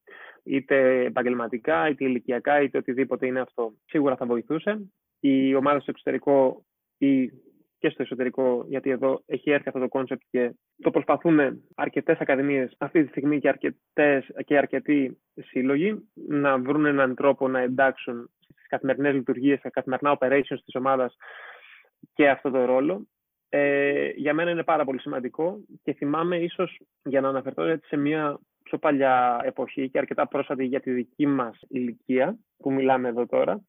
Στην ε, βιογραφία του Oliver Kahn ε, περιέγραφε ο ίδιος έτσι, μια, μια προσωπικότητα και μια φιγούρα από τις πιο σκληρές έτσι, στο ευρωπαϊκό ποδόσφαιρο. Θυμόμαστε όλοι και στον τελικό με τη Βραζιλία στο Μουντιάλ, μετά από ένα Μουντιάλ που πάει ο ίδιος να δώσει τον τίτλο έτσι, στην, ε, στη Γερμανία με τις επεμβάσεις του σε όλη τη διοργάνωση αλλά και στην τελικό του Champions το 2000 και στο 99 που το έχασε με το Solskjaer στο τελευταίο λεπτό και το 2000 με τη Βαλένθια ε, μία από τις πιο σκληρές φιγούρες που έτσι όλοι έχουμε στο μυαλό μας που έχουμε ασχοληθεί τα κλιπάκια να τσακώνεται με τον Κλόζε, να βγαίνει βία με τα πόδια σε, σε πόδια αμυντικών ή συμπεκτών του, να τσακώνεται με, με αμυντικούς δικούς του, έτσι μια τέτοια φιγούρα. Δήλωνε στην ε, αυτοβιογραφία του ότι όταν ξεκίνησε στην Καλσρούη να, να προπονείται, ε, είχε πέσει θύμα ρατσισμού και,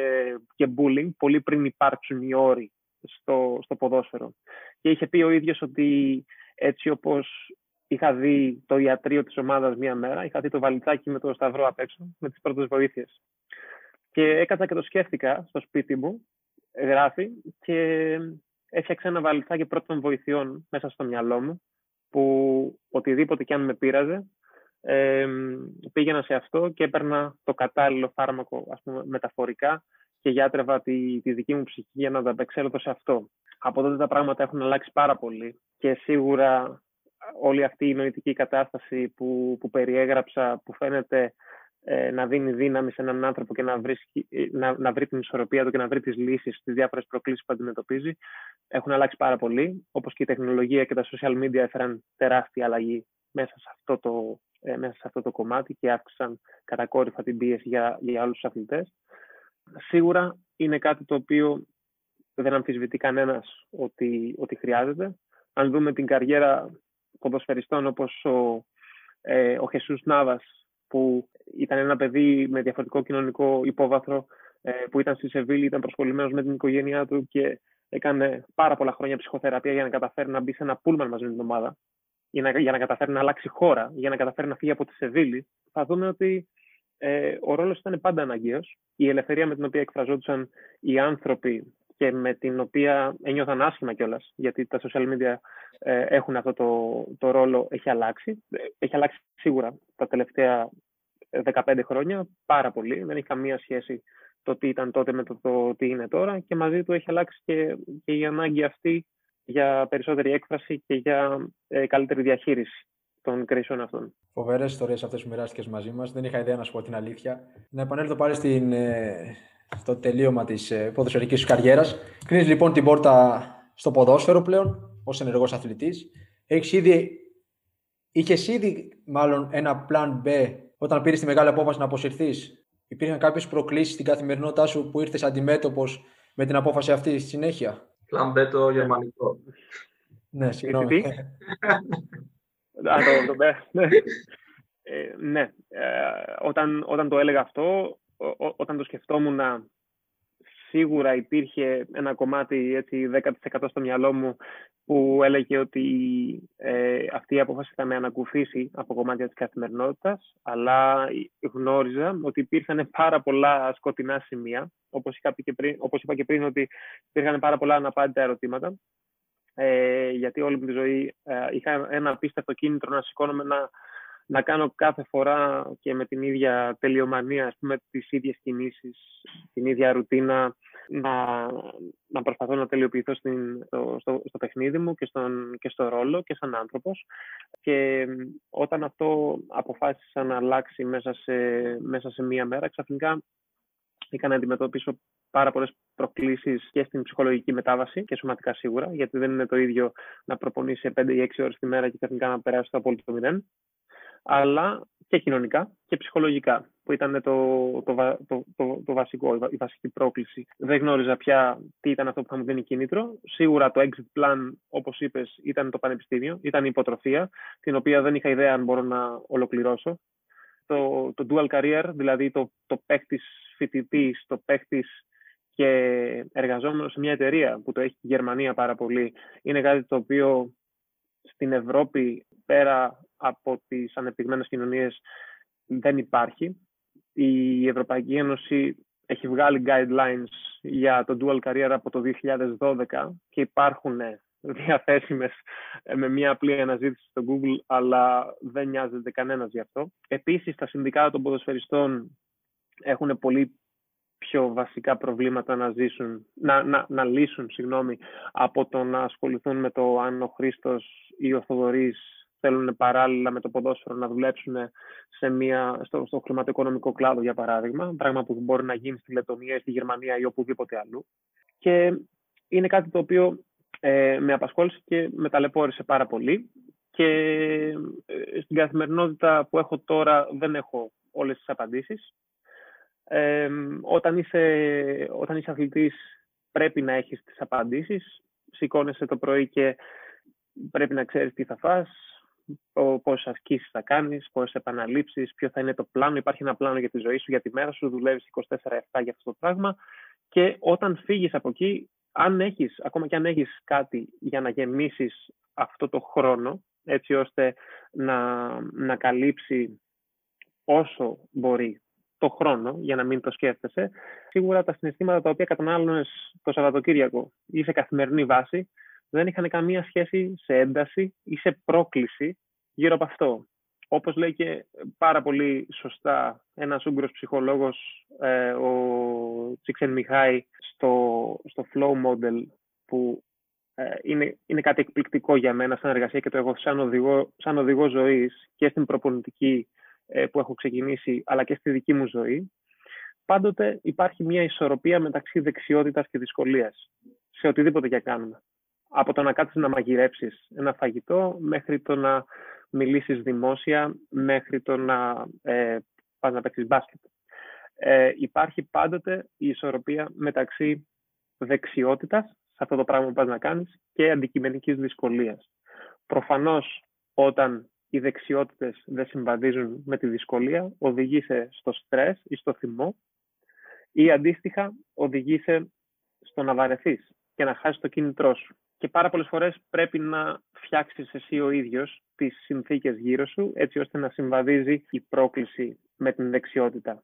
Όμως όλη αυτή ε, η πορεία των τελευταίων ετών φρόντισα συνειδητά εγώ να, να φάω μια ταλαιπωρία και να αυξήσω πάρα πολύ τη δυσκολία, γνωρίζοντας ότι ε, είμαι ανεπαρκής σε πάρα πολλά κομμάτια, ε, έτσι ώστε να εξελιχθώ σαν άνθρωπος και να ε, βρω τις δικές μου δυνάμεις, να πατήσω στα, στα δικά μου πόδια και να βγάλω την ταυτότητα ε, του αθλητή, η οποία με συνόδευε ε, για, όλα, για όλα αυτά τα χρόνια. Εξαιρετικό εργαλείο αυτό που ανέφερες και ελπίζω στους ακροατές μας να φανεί χρήσιμο Ερχόμενος τώρα στην επόμενη ερώτηση, μέσα από την απάντησή σου, τι, τι θα συμβούλευες κάποιον που αναγκάστηκε να σταματήσει το ποδόσφαιρο, ποιες θα ήταν οι πρώτες κινήσεις που θα έπρεπε να κάνει σε αυτή την απόφαση; Κάποιος ο οποίος σκέφτεται να, να σταματήσει το ποδόσφαιρο, ε, σίγουρα θα υπάρχει από πίσω μια αιτία.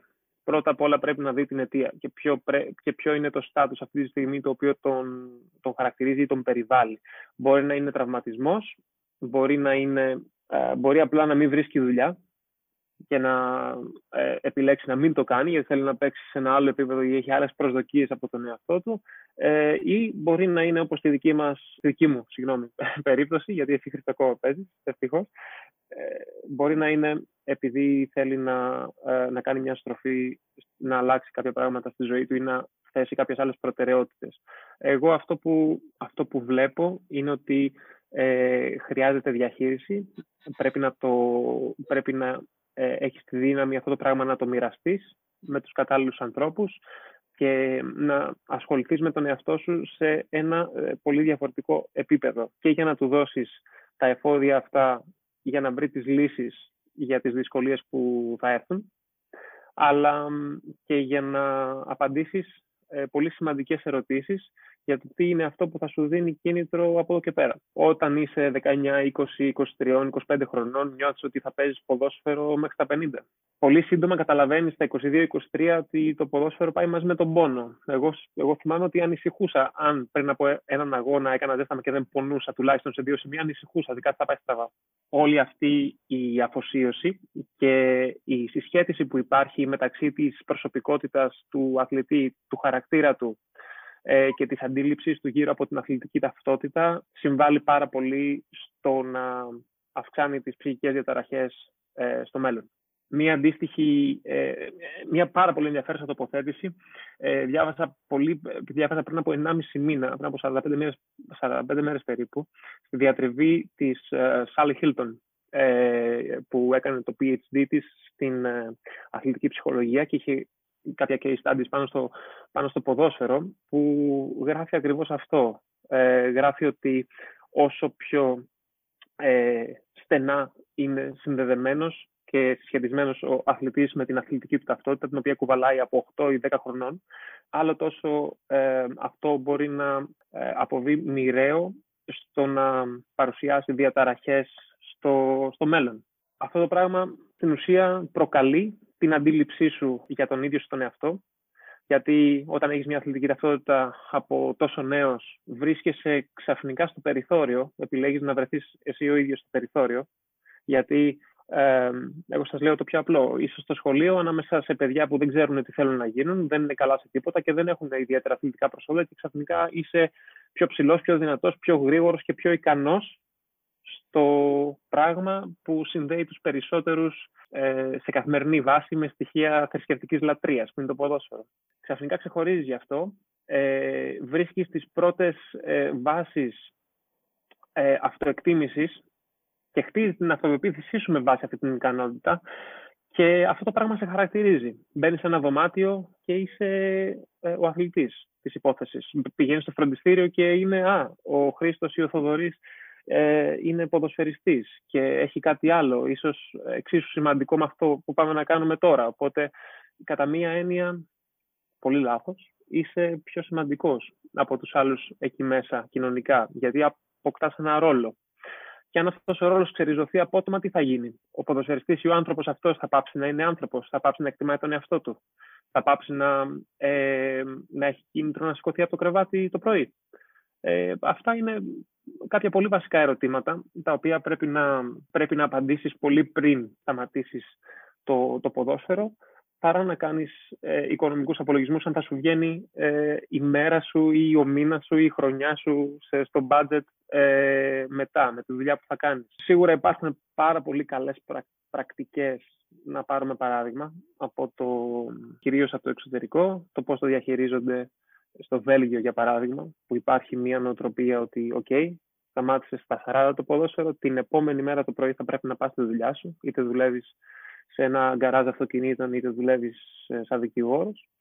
Ε, ε, και στην Ολλανδία ε, υπάρχει αυτό. Είναι κάτι το οποίο το, το έχω ζήσει. Είναι τελείως διαφορετικές κουλτούρες από, από εμάς που βρισκόμαστε στη, στη Μεσόγειο ή στο Νότο. Και πρέπει σίγουρα να επαναπροσδιορίσεις πάρα πολλά πράγματα γύρω από αυτά που νόμιζες. Ένα από αυτά τα πράγματα είναι να καταλάβεις ότι το ποδόσφαιρο δεν ήταν, κάτι, ε, δεν ήταν ένα μέσο να βγάλεις χρήματα, γιατί σίγουρα το ποδόσφαιρο δεν έχει χρήματα για τους, ε, για τους ποδοσφαιριστές και όποιος, όποιος θέλει να επιβεβαιώσει αυτή την άποψη, την οποία δεν τη λέω εγώ, μπορεί να ψάξει για τις εργασιακές συνθήκες στο ποδόσφαιρο σε μία έρευνα ανάμεσα σε 83.000 ποδοσφαιριστές από 75 ε, πρωταθλήματα που έχει δημοσιεύσει η FIFPro το 2016, ε, όπου λέει ότι ένας στους πέντε ποδοσφαιριστές αμείβονται με κάτω από 300 αμερικάνικα δολάρια το μήνα, λεφτά που δεν ε, είναι αρκετά όχι για στέγη, αλλά ούτε για τροφή, όταν είσαι αθλητής. Ε, και υπάρχει και ένα 40% που παίρνουν λιγότερα από 1000 δολάρια το μήνα. Πολύ σημαντικό. Ναι. Γιατί ο κόσμος συνήθως βλέπει το 1%, ας πούμε, βλέπει τους παίκτες της Premier League, της ε, Bundesliga. Ε, το εγώ θα σου πω το εξής. Θα σου πω το εξής, Μιχάλη. Ας επικεντρωθούμε για ένα λεπτό σε αυτό το 1%. Δηλαδή αυτό το 1% που προσδιορίζεται ότι ε, υπολογίζεται ότι παίρνουν πάνω από 720.000 δολάρια το χρόνο για μια διάρκεια 9 έως 11 ετών, γιατί αυτή είναι η μέση καριέρα. Όλοι αυτοί οι άνθρωποι λοιπόν είναι αυτοί οι άνθρωποι που βλέπουμε καθημερινά και θαυμάζουμε ε, όλες αυτές οι περσόνες στο ευρωπαϊκό ποδόσφαιρο. Ε, αυτοί οι άνθρωποι μαζί με τους πιο επιτυχημένους αθλητές στον κόσμο, είτε είναι NBAers, είτε είναι cricketers, είτε είναι στο NFL, όλοι αυτοί οι άνθρωποι, αν τους κάνουμε ένα group που έχουν βγάλει ε, τα περισσότερα λεφτά από τη βιομηχανία του επαγγελματικού αθλητισμού, με το που αποφασίσουν το retirement, με το, με το που πούν ότι εγώ αποσύρωμαι, μέσα σε ένα διάστημα 6 μηνών, το, πάνω από το 60% από αυτούς θα χρεοκοπήσει, γιατί πολύ απλά δεν έχει την, την ε, εκπαίδευση για να κάνει wealth management. Και επίσης, αν δεν χρεοκοπήσει, θα πάρει διαζύγιο, δηλαδή θα καταστραφεί ε, η ζωή του ή και τα δύο. Τραγικό. Και, και υπάρχει ε, και ένα άλλο ποσοστό που μπαίνει σε μια τελείως διαφορετική διαδικασία, το οποίο είναι ελάχιστο. Και σίγουρα ένας δρόμος για να ε, καταφέρεις να διαχειριστείς ή να απαντήσεις κάποια από αυτά τα ερωτήματα ε, είναι η εκπαίδευση. Ε, τουλάχιστον έτσι ε, αυτό είδα εγώ. Θέλω να σου κάνω λίγο μια πιο ιντριγκαδόρικη έτσι, ερώτηση τώρα. Ε, αν και ξέρω ότι οι αθλητές από τα πρώτα πράγματα που διδάσκονται είναι να αφήνουν πίσω το παρελθόν. Τελειώνει ένας αγώνας, ό,τι έγινε, έγινε, πάμε στον επόμενο. Αλλά ας πούμε ότι είχες την ευκαιρία αύριο το πρωί να ξυπνήσεις 18 ετών, τερματοφύλακας πάλι στην ΑΕΚ, αλλά με τη γνώση που έχεις τώρα, με το μυαλό του τριαντάρι Θοδωρή. Είσαι εντάξει ε, με την απόφαση που έχεις πάρει να αποσυρθείς και δεν αλλάζεις τίποτα ή τα αλλάζεις όλα; Καταρχήν θα, θα υπέφερα 18 χρόνους με μυαλό τριαντάρι. Δεν θα ζούσα στην ηλικία μου και στα περισσότερα πράγματα θα αντιδρούσα πάρα πολύ διαφορετικά. Αν υπάρχει πάλι δηλαδή μια διατύπωση της ερώτησης, μια αναδιατύπωση του ότι αν το μετάνιωσα ή αν υπάρχει κάτι τέτοιο, όχι, δεν, δεν νομίζω, αισθάνομαι πολύ καλά για την, για την απόφαση που έχω πάρει. Σίγουρα θα επικεντρωνόμουν πάρα πολύ περισσότερο σε όμορφα κομμάτια του παιχνιδιού. Δηλαδή θα το αντιμετώπιζα πολύ περισσότερο σαν παιχνίδι και θα έβλεπα ποια είναι η ευχαρίστηση μέσα από αυτό, που σίγουρα την έβλεπα στα τελευταία, στους τελευταίους αγώνες και στις προπονήσεις που έκανα στα Χανιά, στο, στον Πλατανιά.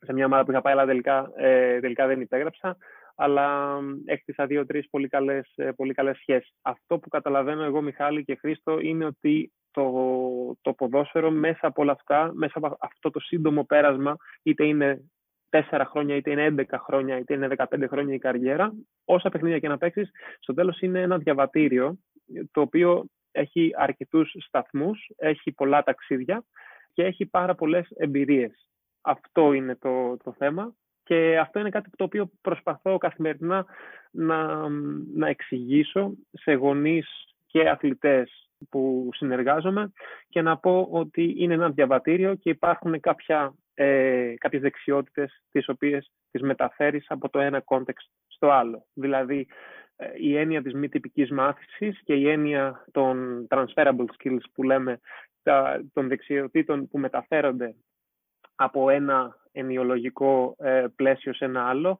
ε, είναι κάτι το οποίο εμένα πάντα με, ε, με, με ενδιαφέρει και με ενδιαφέρει πάρα πολύ. Για παράδειγμα, πώς μπορείς να μάθεις ε, σε ένα παιδί ε, διαχείριση κρίσεων και επίλυση διαφορών αν δεν το εντάξεις σε ένα ομαδικό άθλημα δεν μπορείς να, είναι, είναι πράγματα τα οποία δεν μπορείς να διδάξεις με ένα PowerPoint, με έναν πίνακα, σε ένα σχολείο, σε μια τάξη, με παθητική ακρόαση. Χρειάζεται ε, μια πολύ διαφορετική και βιωματική εκπαίδευση, η οποία θα σου τα δώσει όλα αυτά έμεσα.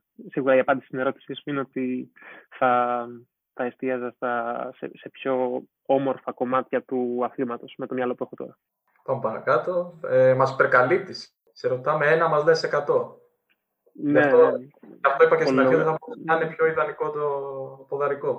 Πολυλογάς, πολυλογάς. Λοιπόν, ε, γνωρίζουμε ότι δουλεύεις σε πολλά project, κάποια από αυτά τα ανέφερες. Πες μας λίγο πώς είναι μια τυπική ημέρα σου. Σίγουρα με το πανεπιστήμιο και χωρίς είναι, είναι διαφορετική η ημέρα. Εκτιμάς το χρόνο σου πολύ περισσότερο τώρα που ε, όταν, όταν φεύγεις από το ποδόσφαιρο, γιατί ξαφνικά πρέπει να δουλέψεις και να γίνεις μέρος πάρα, ε, πάρα πολλών project και πρέπει να τα τρέξεις εσύ ο ίδιος και να είσαι, και να είσαι εκεί. Η μέρα μου ξεκινάει ε, πολύ νωρίς το πρωί, ε, γύρω στις 6 ή 7 που θα ξυπνήσω και ε, συνήθως το πρώτο πράγμα που, που θα κάνω είναι να δω το, το calendar και να, και να ασχοληθώ με τα δύο-τρία πράγματα που, που, έχω, που έχω εκείνη τη μέρα. Ε, όσο είχα το πανεπιστήμιο, σίγουρα θα υπήρχε ένα δύο-ώρο, τρία-ώρο διάβασμα έτσι, για να ξεκινήσει καλά η μέρα, αλλά ναι, πιο πολύ για να ανταπεξέλθω στις υποχρεώσεις της online εκπαίδευσης. Και μετά αναλώνομαι στο ε, πλάνο των προπονήσεων, στην επαφή με τους ανθρώπους εκεί, είτε είναι αθλητές είτε είναι γονείς. Και επίσης επειδή κάνω τρεις διαφορετικές δουλειές αυτή τη στιγμή, υπάρχει ε, μια προσπάθεια να, να διατηρηθεί μια ισορροπία. Ε, σίγουρα αυτή τη στιγμή η δουλειά είναι μια, ε, έχει πάρει ένα πολύ διαφορετικό χαρακτήρα και το work-life balance όταν είσαι σε αυτές τις καταστάσεις δεν υπάρχει. Ε, γιατί για να ε, επιχειρήσεις να αλλάξεις καριέρα και το ξέρει πολύ καλά ο, ο Χρήστος, αλλά είμαι σίγουρος ότι το ξέρεις πάρα πολύ και, και εσύ που τρέχεις τόσα διαφορετικά πράγματα ε, όλη, τη, όλη τη μέρα, δεν μπορείς να ε, ελπίζεις σε καλά αποτελέσματα αν δεν αφοσιωθείς ε, σε κάτι, αν δεν είσαι εκεί να το τρέξεις και αν δεν αφιερώσεις τις, τις εργατόρες, έτσι, που, είναι το, που είναι το βασικό. Οπότε, ναι, η μέρα είναι, είναι αρκετά μεγάλη και συνήθως σταματάει γύρω στις 9 με 10 το, το βράδυ, τις καθημερινές και το Σάββατο πάει κάπως έτσι. Ε, και την Κυριακή, όποτε έχω την, την ευκαιρία να ξεκουραστώ, θα, θα, θα ξεκουραστώ. Σίγουρα ε, θα ε, έχω το ρόλο του προπονητή και του τεχνικού διευθυντή της Ακαδημίας ε, μέσα στη μέρα ε, εξίσου και ε, οι, όλες μου οι δραστηριότητες θα είναι γύρω από αυτό. Και σε θυμάμαι σαν επαγγελματίας, σηκωνόσουν πάντα νωρίτερα από όλους τους υπόλοιπους. Κάτι που βλέπω και σήμερα εφαρμόζεις ε, ακριβώς το ίδιο. Θέλω να μας πεις λίγο. Ναι, ναι, αυτό, αυτό λέω, συγγνώμη, αυτό λέω στους αθλητές μου, ότι, λέω ότι όταν έχεις ένα πρόβλημα, να θυμάσαι το εξής. Όλοι οι άνθρωποι έχουμε το ίδιο, το ίδιο ρολόι. Έτσι, είτε το ρολόι μου κοστίζει ε, 10 χιλιάρικα, είτε το, το ρολόι μου κοστίζει 5 ευρώ, λέει την ίδια ώρα. Οπότε όλοι μας έχουμε να κοιμηθούμε ε, 6 με 8 ώρες και να ζήσουμε άλλες 16 με 18 τι θες να κάνεις με αυτές τις 16-18 ώρες, ε, αυτό θα κάνει τη διαφορά. Πες μας λίγο, πώς ήρθε η ιδέα να ανοίξεις τη δικιά σου σχολή τερματοφυλάκων και να συνεργαστείς με τον, ε, με τον Κώστα Καμπόλη; ναι, αυτό, αυτό είναι αρκετά εύκολο γιατί η μεγαλύτερη απογοήτευση που ένιωθα και ο μεγαλύτερος θυμός που ένιωθα όταν ήμουν αθλητής ήταν όταν ε, ήθελα να δουλέψω παραπάνω που ήταν ένα πολύ βασικό κομμάτι της μέρας μου, πέρα από τι 2, 3, 4 ώρες προπόνησης που κάναμε με την ομάδα ή τις 5 ώρες που βρισκόμασταν στο προπονητικό κέντρο, ήθελα να κάνω περισσότερα πράγματα. Είτε αυτό ήταν κάποιο γυμναστήριο, είτε ήταν κάποια προπόνηση. Γιατί ε, όπως όλοι οι αθλητές, ε, σε αυτό το επίπεδο ε, είχα ελλείψεις, τις οποίες ε, κάποιες από αυτές κάποιες τις έλυσα, με κάποιες συμβιβάστηκα και κάποιες δεν τις έλυσα ποτέ. Όπως είναι φυσιολογικό. Ε, ο μεγαλύτερος θυμός λοιπόν, για τον, τον οποίο αντιμετώπιζα είχε δύο κατευθύνσεις. Ο πρώτος ήταν το ότι είναι Μεγάλη Παρασκευή και δεν υπάρχει κανένα γήπεδο να τρέξω. Ή είναι καθαρά Δευτέρα.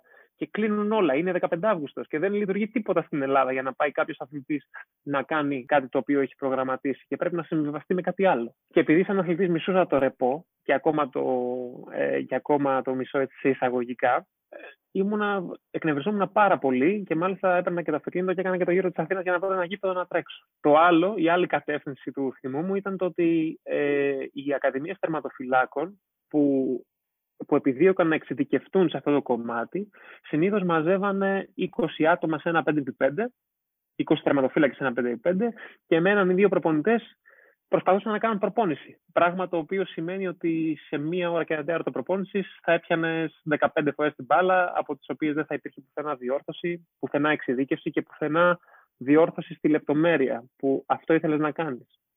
Έτσι, ε, μέσα από αυτά τα βιώματα, εγώ έψαξα έναν χώρο ο οποίος να προσφέρει τα πάντα στον τερματοφύλακα.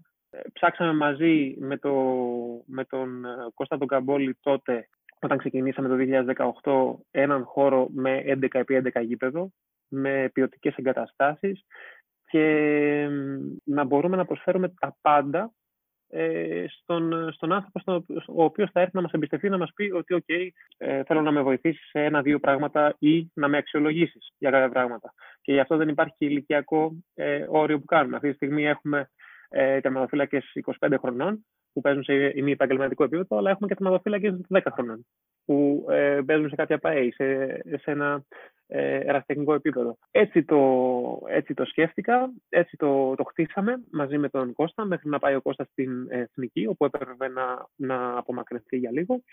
Και τώρα έτσι το, έτσι το λειτουργούμε με αυτό το, με αυτό το σκεπτικό. Ε, σίγουρα είναι πολύ πιο δύσκολο από την άποψη της επιχείρησης και αν θέλεις να ε, επιχειρήσεις να βγάλεις λεφτά μέσα από αυτό, το να έχεις ένα ή δύο άτομα ε, για μια μισή ώρα, ενώ θα μπορούσες να έχεις 20 άτομα να σε πληρώνουν σε αυτή τη μια μισή ώρα, σίγουρα είναι κάτι κόντρα στο, στο πορτοφόλι σου ή στο τέλος της μέρας ή στο ενίκιο που πρέπει να πληρώσεις στον χώρο που σε φιλοξενεί. Αλλά είχαμε και οι δύο τη θέληση και την πεποίθηση ότι ε, μακροπρόθεσμα αυτό θα είναι κάτι το οποίο θα μας ευνοήσει. Επειδή γνωρίζαμε ότι δεν λειτουργούσαν έτσι οι άνθρωποι ε, στο χώρο αυτό. Πώς βιώνεις τώρα αυτή την αλλαγή πλέον από παίκτη σε προπονητή; Είναι εύκολη αυτή η μετάβαση; Είναι πολύ πιο δύσκολο, Χρήστο. είναι, είναι πολύ πιο δύσκολο. Ναι. Είναι, ε, καλός ή κακός, όταν είσαι παίκτης, βιώνεις τα πράγματα, αλλά είσαι μέσα στο μάτι του κυκλώνα, είσαι το κέντρο του σύμπαντος. Δηλαδή, έφαγε ο Θοδωρής, τι έφαγε, πόσο έφαγε, γιατί τόσο, αγχώθηκες, τι έκανες. Όλα αυτά τα πράγματα σε απασχολούν γιατί είσαι το κέντρο του ενδιαφέροντος και το κέντρο του σύμπαντος αυτή τη στιγμή. Όταν είσαι προπονητής, έχεις να ασχοληθείς με άλλα κέντρα. Αυτή τη στιγμή και με το πώς αντιμετωπίζουμε τα πράγματα στην Ακαδημία, ε, έχουμε 20 παιδιά τα οποία τα παρακολουθούμε καθημερινά από αυτή την οπτική και προσπαθούμε να, να διαχειριστούμε την καθημερινότητά τους από ένα διαφορετικό σημείο πέρα από τη μία-δύο ώρες που τους έχουμε μέσα στο, ε, μέσα στο γήπεδο και μπορούμε και χτίζουμε όλο αυτό το πράγμα και το υποστηρίζουμε με ένα δίκτυο ανθρώπων γύρω μας που από το διατροφολόγο μέχρι τον ψυχολόγο έχει ο καθένας το δικό του field of expertise, ας πούμε. Ο προπονητής είναι κάτι, είναι κάτι πάρα πολύ σημαντικό και μακάρι ε, στο μέλλον να δημιουργηθεί μια κουλτούρα μεταξύ των προπονητών η οποία να έχει σαν μότο ότι η γνώση δεν είναι κανενός και να μοιράζεται τη γνώση έτσι ώστε να γεννηθεί μια ιδέα η οποία θα ομαδοποιεί κατά μία έννοια τις καλές πρακτικές, γιατί καλός ή κακός ένας προπονητής, ακόμα και στις αναπτυξιακές ηλικίες, επηρεάζει τόσους ανθρώπους μέσα σε έναν χρόνο, όσους δεν θα επηρεάσει ένας άνθρωπος σε όλη τη ζωή. Οπότε δεν είναι τόσο τα τεχνικά ή τα τακτικά χαρακτηριστικά που θα αφομοιώσεις από έναν προπονητή σε επίπεδο ακαδημιών, αλλά θα είναι η αγάπη για το άθλημα. Όλοι μας όσοι ξεκινήσαμε σε μια ακαδημία θυμόμαστε τον προπονητή, όσο παλιακός ε, ή άσχετος ή καλός και να ήταν. Αυτό που μας έχει μείνει δεν ήταν η πάσα, το κοντρόλ ή το διαφορετικό χτύπημα που μάθαμε μετά, ούτε η σκέψη γύρω από ένα σύστημα ή μια, ε, μια συγκεκριμένη διάταξη κίνησης στον αγωνιστικό χώρο. Αντίθετα, ήταν η αγάπη για το άθλημα. Μας είχες πει ότι συμμετέχεις στον οργανισμό στη ΜΚΟ 11 Campaign. Κάποιοι από τους ακροατές μας, φαντάζομαι οι περισσότεροι, δεν θα γνωρίζουν τι είναι αυτός ο οργανισμός. Ε, πες μας λίγα πράγματα για τους ποιους στόχους έχετε θέσει εκεί και τι θες εσύ σαν Θοδωρής να αποκομίσεις από το 11 Campaign.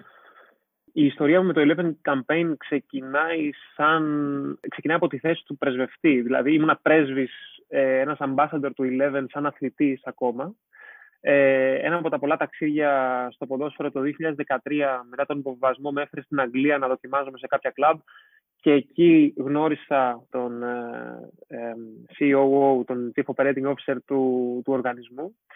Αυτός είναι ένας οργανισμός ο οποίος δεν δέχεται κρατικές επιδοτήσεις. Ε, μου έκανε εντύπωση ο τρόπος λειτουργίας, αλλά μου έκανε εντύπωση και το γεγονός ότι ενώ, είναι, ενώ έχει τη βάση του στην Αγγλία, λειτουργεί ταυτόχρονα σε 17 χώρες. Πράγμα το οποίο ε, για να διαχειριστείς την αλλαγή και το flexibility της, της κάθε κουλτούρας είναι κάτι τεράστιο. Γίνεται και λειτουργεί από ανθρώπους οι οποίοι έχουν κανονικές δουλειές.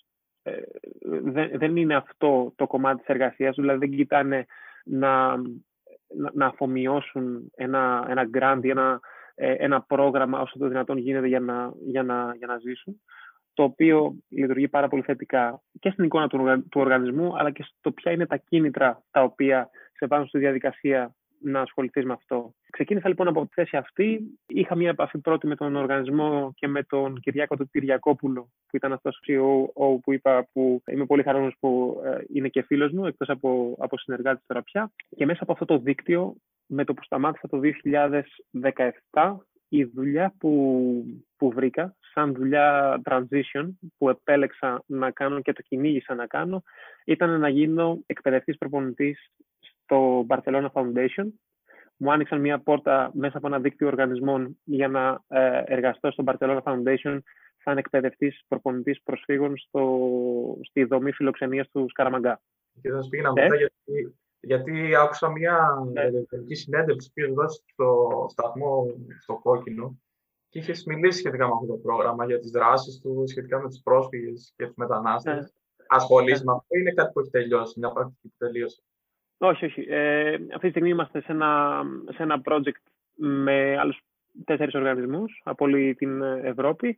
Σίγουρα χτίστηκε ένα δίκτυο και γνώρισα κάποιους ανθρώπους και ήμουν πολύ τυχερός που τους γνώρισα και δούλεψα ε, μαζί τους. Άνθρωποι ε, με διαφορετική κουλτούρα από όλο τον κόσμο, με ξεχωριστό ενδιαφέρον ο καθένας ε, γύρω από την κοινωνία και με διαφορετικό προσδιορισμό και ιδέα και αντίληψη γύρω από το θέμα της προσφοράς. Τότε είχα ξεκινήσει το Σκαραμαγκά σαν προπονητής σε δύο γκρουπ παιδιών, έτσι καλοκαίρι, στο τσιμέντο με 45 βαθμούς, να προσπαθώ να μάθω από αυτή τη διαδικασία όσα περισσότερα γίνεται. Αυτό ήταν και το βασικό μου κίνητρο, να μάθω. Πήγα σαν μαθητής εκεί, παρόλο που είχα το ρόλο του, του προπονητή και εκπαιδεύτηκα στην προπόνηση μέσω των αξιών της Μπαρσελόνας, στο value-based training έτσι, της, ε, της Μπαρσελόνας. Αυτό που κατάφερα να μάθω είναι πέρα από το conflict resolution, γιατί όταν έχεις ένα group με πέντε διαφορετικές γλώσσες και τέσσερις διαφορετικές θρησκείες, ο διχασμός και οι διαφορές είναι κάτι το οποίο προϋπάρχει και συνεχίζει να υπάρχει, αλλά όταν χρησιμοποιείς το ποδόσφαιρο ή τον αθλητισμό σαν πλατφόρμα σαν μια κοινή γλώσσα για να ενώσεις αυτούς τους διαφορετικούς πολιτισμούς και όλους αυτούς τους ανθρώπους που έχουν περάσει αυτές τις απίστευτες δυσκολίες που δεν μπορούμε να τις φανταστούμε εμείς σε καμία, σε καμία περίπτωση από τη θέση της ασφάλειας που έχουμε καθημερινά. Εμένα προσωπικά με έβαλαν στη θέση του, του μαθητή και κάθε μέρα ήταν και, μια και ένα καινούριο μάθημα για μένα. Για να απαντήσω και στην ερώτησή σου στο δεύτερο σκέλος, αυτή την περίοδο Βρισκόμαστε στον δεύτερο χρόνο ενός project που ασχολείται με τον γυναικείο πληθυσμό προσφύγων στην Ευρώπη και πώς μπορούν να βρουν κάποιους δρόμους ε, μέσω του αθλητισμού για να ε, αναπτύξουν κάποια δίκτυα και να γνωρίσουν άλλους ανθρώπους, άλλες γυναίκες, αλλά και γυναίκες οι οποίες έχουν πετύχει στον αθλητισμό και πώς μπορούμε να τους δώσουμε ε, εφόδια για να ενταχθούν πιο ομαλά σε μια κοινωνία μέσα από τον αθλητισμό και να ε, ζήσουν καλύτερες καταστάσεις στο δικό τους μέλλον. Ε, γενικά, έχοντας αλληλεπιδράσει με μετανάστες, όπως είπες και στην Ελλάδα, στο Σκανομάγκα, ποιο είναι το επίπεδο ένταξης των ανθρώπων αυτών στον ελληνικό αθλητισμό, έχουν γίνει βήματα θετικά προς, αυτό, προς αυτή την κατεύθυνση; Είδαμε πρόσφατα ε, ότι ο Πανιόνιος έδωσε την ευκαιρία σε ένα μετανάστη στον Αλία Καμαρά, δεν ξέρω αν γνωρίζεις την υπόθεση, ναι, αγωνιστεί στην ε, ομάδα, αλλά επειδή ο Πανιόνιος είναι ένα πολύ ιδιαίτερο σωματείο, πιστεύω ότι δεν είναι ο κανόνας. Όχι, εννοείται πως δεν είναι ο κανόνας. Το πόσο έντονα ξέσπασε η κρίση αυτή από το 2000 και μετά, ε, με την προσφυγική κρίση να, να έχει πάνω από 260 εκατομμύρια ανθρώπους οι οποίοι φεύγουν από τα σπίτια τους για να πάνε κάπου αλλού για κάπου καλύτερα και αυτό το κάπου καλύτερα είναι να πηγαίνουμε με, ε, με smugglers από την Τουρκία στη Μυτιλίνη και να κάνουμε ε, μια νύχτα του Γενάρη με 8 μποφόρ, με μια φωσκωτή βάρκα, 50 άτομα, την απόσταση 4,5 μίλια σε 6 ώρες είναι και η περίπτωση του Καμαρά ακριβώς. Είναι πολλών ανθρώπων η, η, περίπτωση, η περίπτωση αυτή και κάποιων ε, έτσι, ε, φίλων που έκανα μέσα από αυτή τη διαδικασία που ήταν εκπαιδευτές στο πρόγραμμα ή παιδιά τα οποία είχα σαν μαθητές στο, στο πρόγραμμα αυτό. Σίγουρα το να μιλήσουν αυτοί οι άνθρωποι για ένα καλύτερο βιωτικό επίπεδο έχει πολύ διαφορετική αφετηρία από το να μιλήσουμε εμείς για κοινωνική ένταξη. Εμείς φανταζόμαστε κάπως συγκεκριμένα την κοινωνική ένταξη με τα δικά μας στάνταρ και, τα, και τη δική μας ε, ε, λογική, και αυτοί από την πλευρά τους την, τη φαντάζονται πάρα πολύ διαφορετικά. Μέσα σε αυτό, η απάντηση της Ευρωπαϊκής Ένωσης και των, ήταν, και των οργανισμών ήταν αντιστρόφως ανάλογη της, ε, της κατάστασης και της, και της κρίσης που υπήρχε. Δηλαδή υπήρχε μια πάρα πολύ έντονη κρίση και πολύ γρήγορα ε, αυξανόμενη κατάσταση, η οποία κλιμακώθηκε πάρα πολύ έντονα και η αντίδραση ήταν ε, πάρα πολύ ε, αργή και πολύ λογικά δεν μπορούσαμε να λύσουμε πολύ μικρά προβλήματα σε μεγάλη κλίμακα, αλλά ούτε και με τεράστια προβλήματα σε μικρή κλίμακα. Γιατί δεν είμαστε οργανωμένοι για, για αυτό το πράγμα. Σίγουρα μέσα από αυτές τις καταστάσεις πάρα πολλοί άνθρωποι ανακάλυψαν ε, άλλα πράγματα στον, στον εαυτό τους, όπως και εγώ. Σίγουρα επαναπροσδιορίσαν πάρα πολλά κομμάτια, γιατί όταν ξεκινάς να ασχολείσαι με αυτό το πράγμα νιώθεις λίγο ήρωας. Όμως αυτό το πράγμα είναι μια μεγάλη παγίδα για τους περισσότερους ανθρώπους, γιατί είναι το αντίθετο. Δεν είσαι καθόλου ήρωας ε, μέσα από αυτές τις καταστάσεις. Πας να προσφέρεις κάτι και οφείλεις από σεβασμό στην αξιοπρέπεια του άλλου ανθρώπου να του φερθείς όπως θα φερθούμε εμείς ανάμεσά μας. Ο αθλητισμός είναι μια πλατφόρμα η οποία μπορεί να έχει φανταστική επίδραση στην κοινωνία. Αυτό το έχει αποδείξει η, η ιστορία, δεν είναι κάτι το οποίο θα το δηλώσω εγώ. Από εκεί και πέρα θα πρέπει να χαλαρώσει το πλαίσιο και θα έπρεπε να ήταν πιο χαλαρό το πλαίσιο, έτσι ώστε άνθρωποι οι οποίοι έχουν ταλέντο όχι μόνο στο ποδόσφαιρο, αλλά και σε άλλα πράγματα να μπορούν να αφομοιωθούν με το κατάλληλο πρόγραμμα και τις κατάλληλες συνθήκες από ελληνικούς οργανισμούς. Έχοντας πλέον ε, παραστάσεις σαν επαγγελματίας ποδοσφαιριστής αλλά και σαν προπονητής, μας έδωσε κάποιες συμβουλές για κάποιον αθλητή που θέλει να σταματήσει να αγωνίζεται πλέον. Τι συμβουλές θα έδινες τώρα σε έναν ποδοσφαιριστή ή σε οποιονδήποτε αθλητή ακούσει αυτό το podcast ε, που κάνει τα πρώτα βήματα στην καριέρα του; Θα του έλεγα να, να μην σταματήσει ποτέ να εξελίσσεται. Θα βρει αμέτρητα εμπόδια στη διαδρομή αυτή, όμως η, η εκπαίδευση και η επαφή με τον πολιτισμό είναι κάτι το οποίο θα τους δώσει τις λύσεις και θα είναι και κιόλας και, η, και η τροφή για να τον κάνει πιο δυνατό για τις καταστάσεις που θα έρθουν μετά. Πρωτού κλείσουμε και φτάνουμε κιόλας και στο τελείωμα της εκπομπής μας. Αν κάποιος από τους ακροατές μας είτε είναι γονείς με παιδιά που είναι στον αθλητισμό, είτε κάποιοι αθλητές που ακούσαν αυτό το podcast και θα ήθελαν να επικοινωνήσουν μαζί σου, πού θα μπορούσαν να, να σε βρούνε. Ε, ενεργώ στα social media και, μέσα από την ακαδημία μου, αλλά ε, εγώ ζω και εργάζομαι αυτή την περίοδο στο, ε, στο Μαρούσι, στις εγκαταστάσεις του Arena Soccer Club θα μπορούσαν να με βρουν με οποιοδήποτε τρόπο. Τώρα πια δεν είναι, δεν είναι κάτι, κάτι δύσκολο. Θα ήμουν χαρούμενος να βοηθήσω όπως και όπου μπορούσα. Θοδωρή, σε υπερευχαριστούμε. Ε, εγώ, εγώ, εγώ, εγώ ευχαριστώ, παιδιά. Πάρα πολλά και πάρα πολύ ενδιαφέροντα πράγματα και πιστεύω αν ακούσει κάποιος, κάπου θα ετριγκαριστεί από αυτά που είπες και θα έχεις κάποιο κόσμο που θα κοινωνήσει μαζί Μακάρι να είναι μια αρχή ε, όλο αυτό, έτσι ώστε να μιλήσουν και άλλοι άνθρωποι πολύ πιο σχετικοί ε, με το άθλημα και πολύ πιο ε, καλλιεργημένοι από μένα και να διαδοθεί πολύ πιο εύκολα και η γνώση αλλά και η εμπειρία των ανθρώπων ε, μέσα από αυτό, έτσι ώστε να μπουν και οι γονείς αλλά και οι παίκτες σε μια διαδικασία πολύ διαφορετική. Αυτός είναι και ο στόχος ε, του Podball, γι' αυτό ξεκινήσαμε. Ευχαριστούμε και πάλι Θοδωρή που πήρες το χρόνο να είσαι μαζί μας. Να είστε καλά παιδιά. Καλή συνέχεια. Η περιέργεια ενός αθλητικού blogger, οι εμπειρίες ενός ποδοσφαιριστή και η εσωτερική ματιά των ειδικών. Podball, The Sport Journey Talk.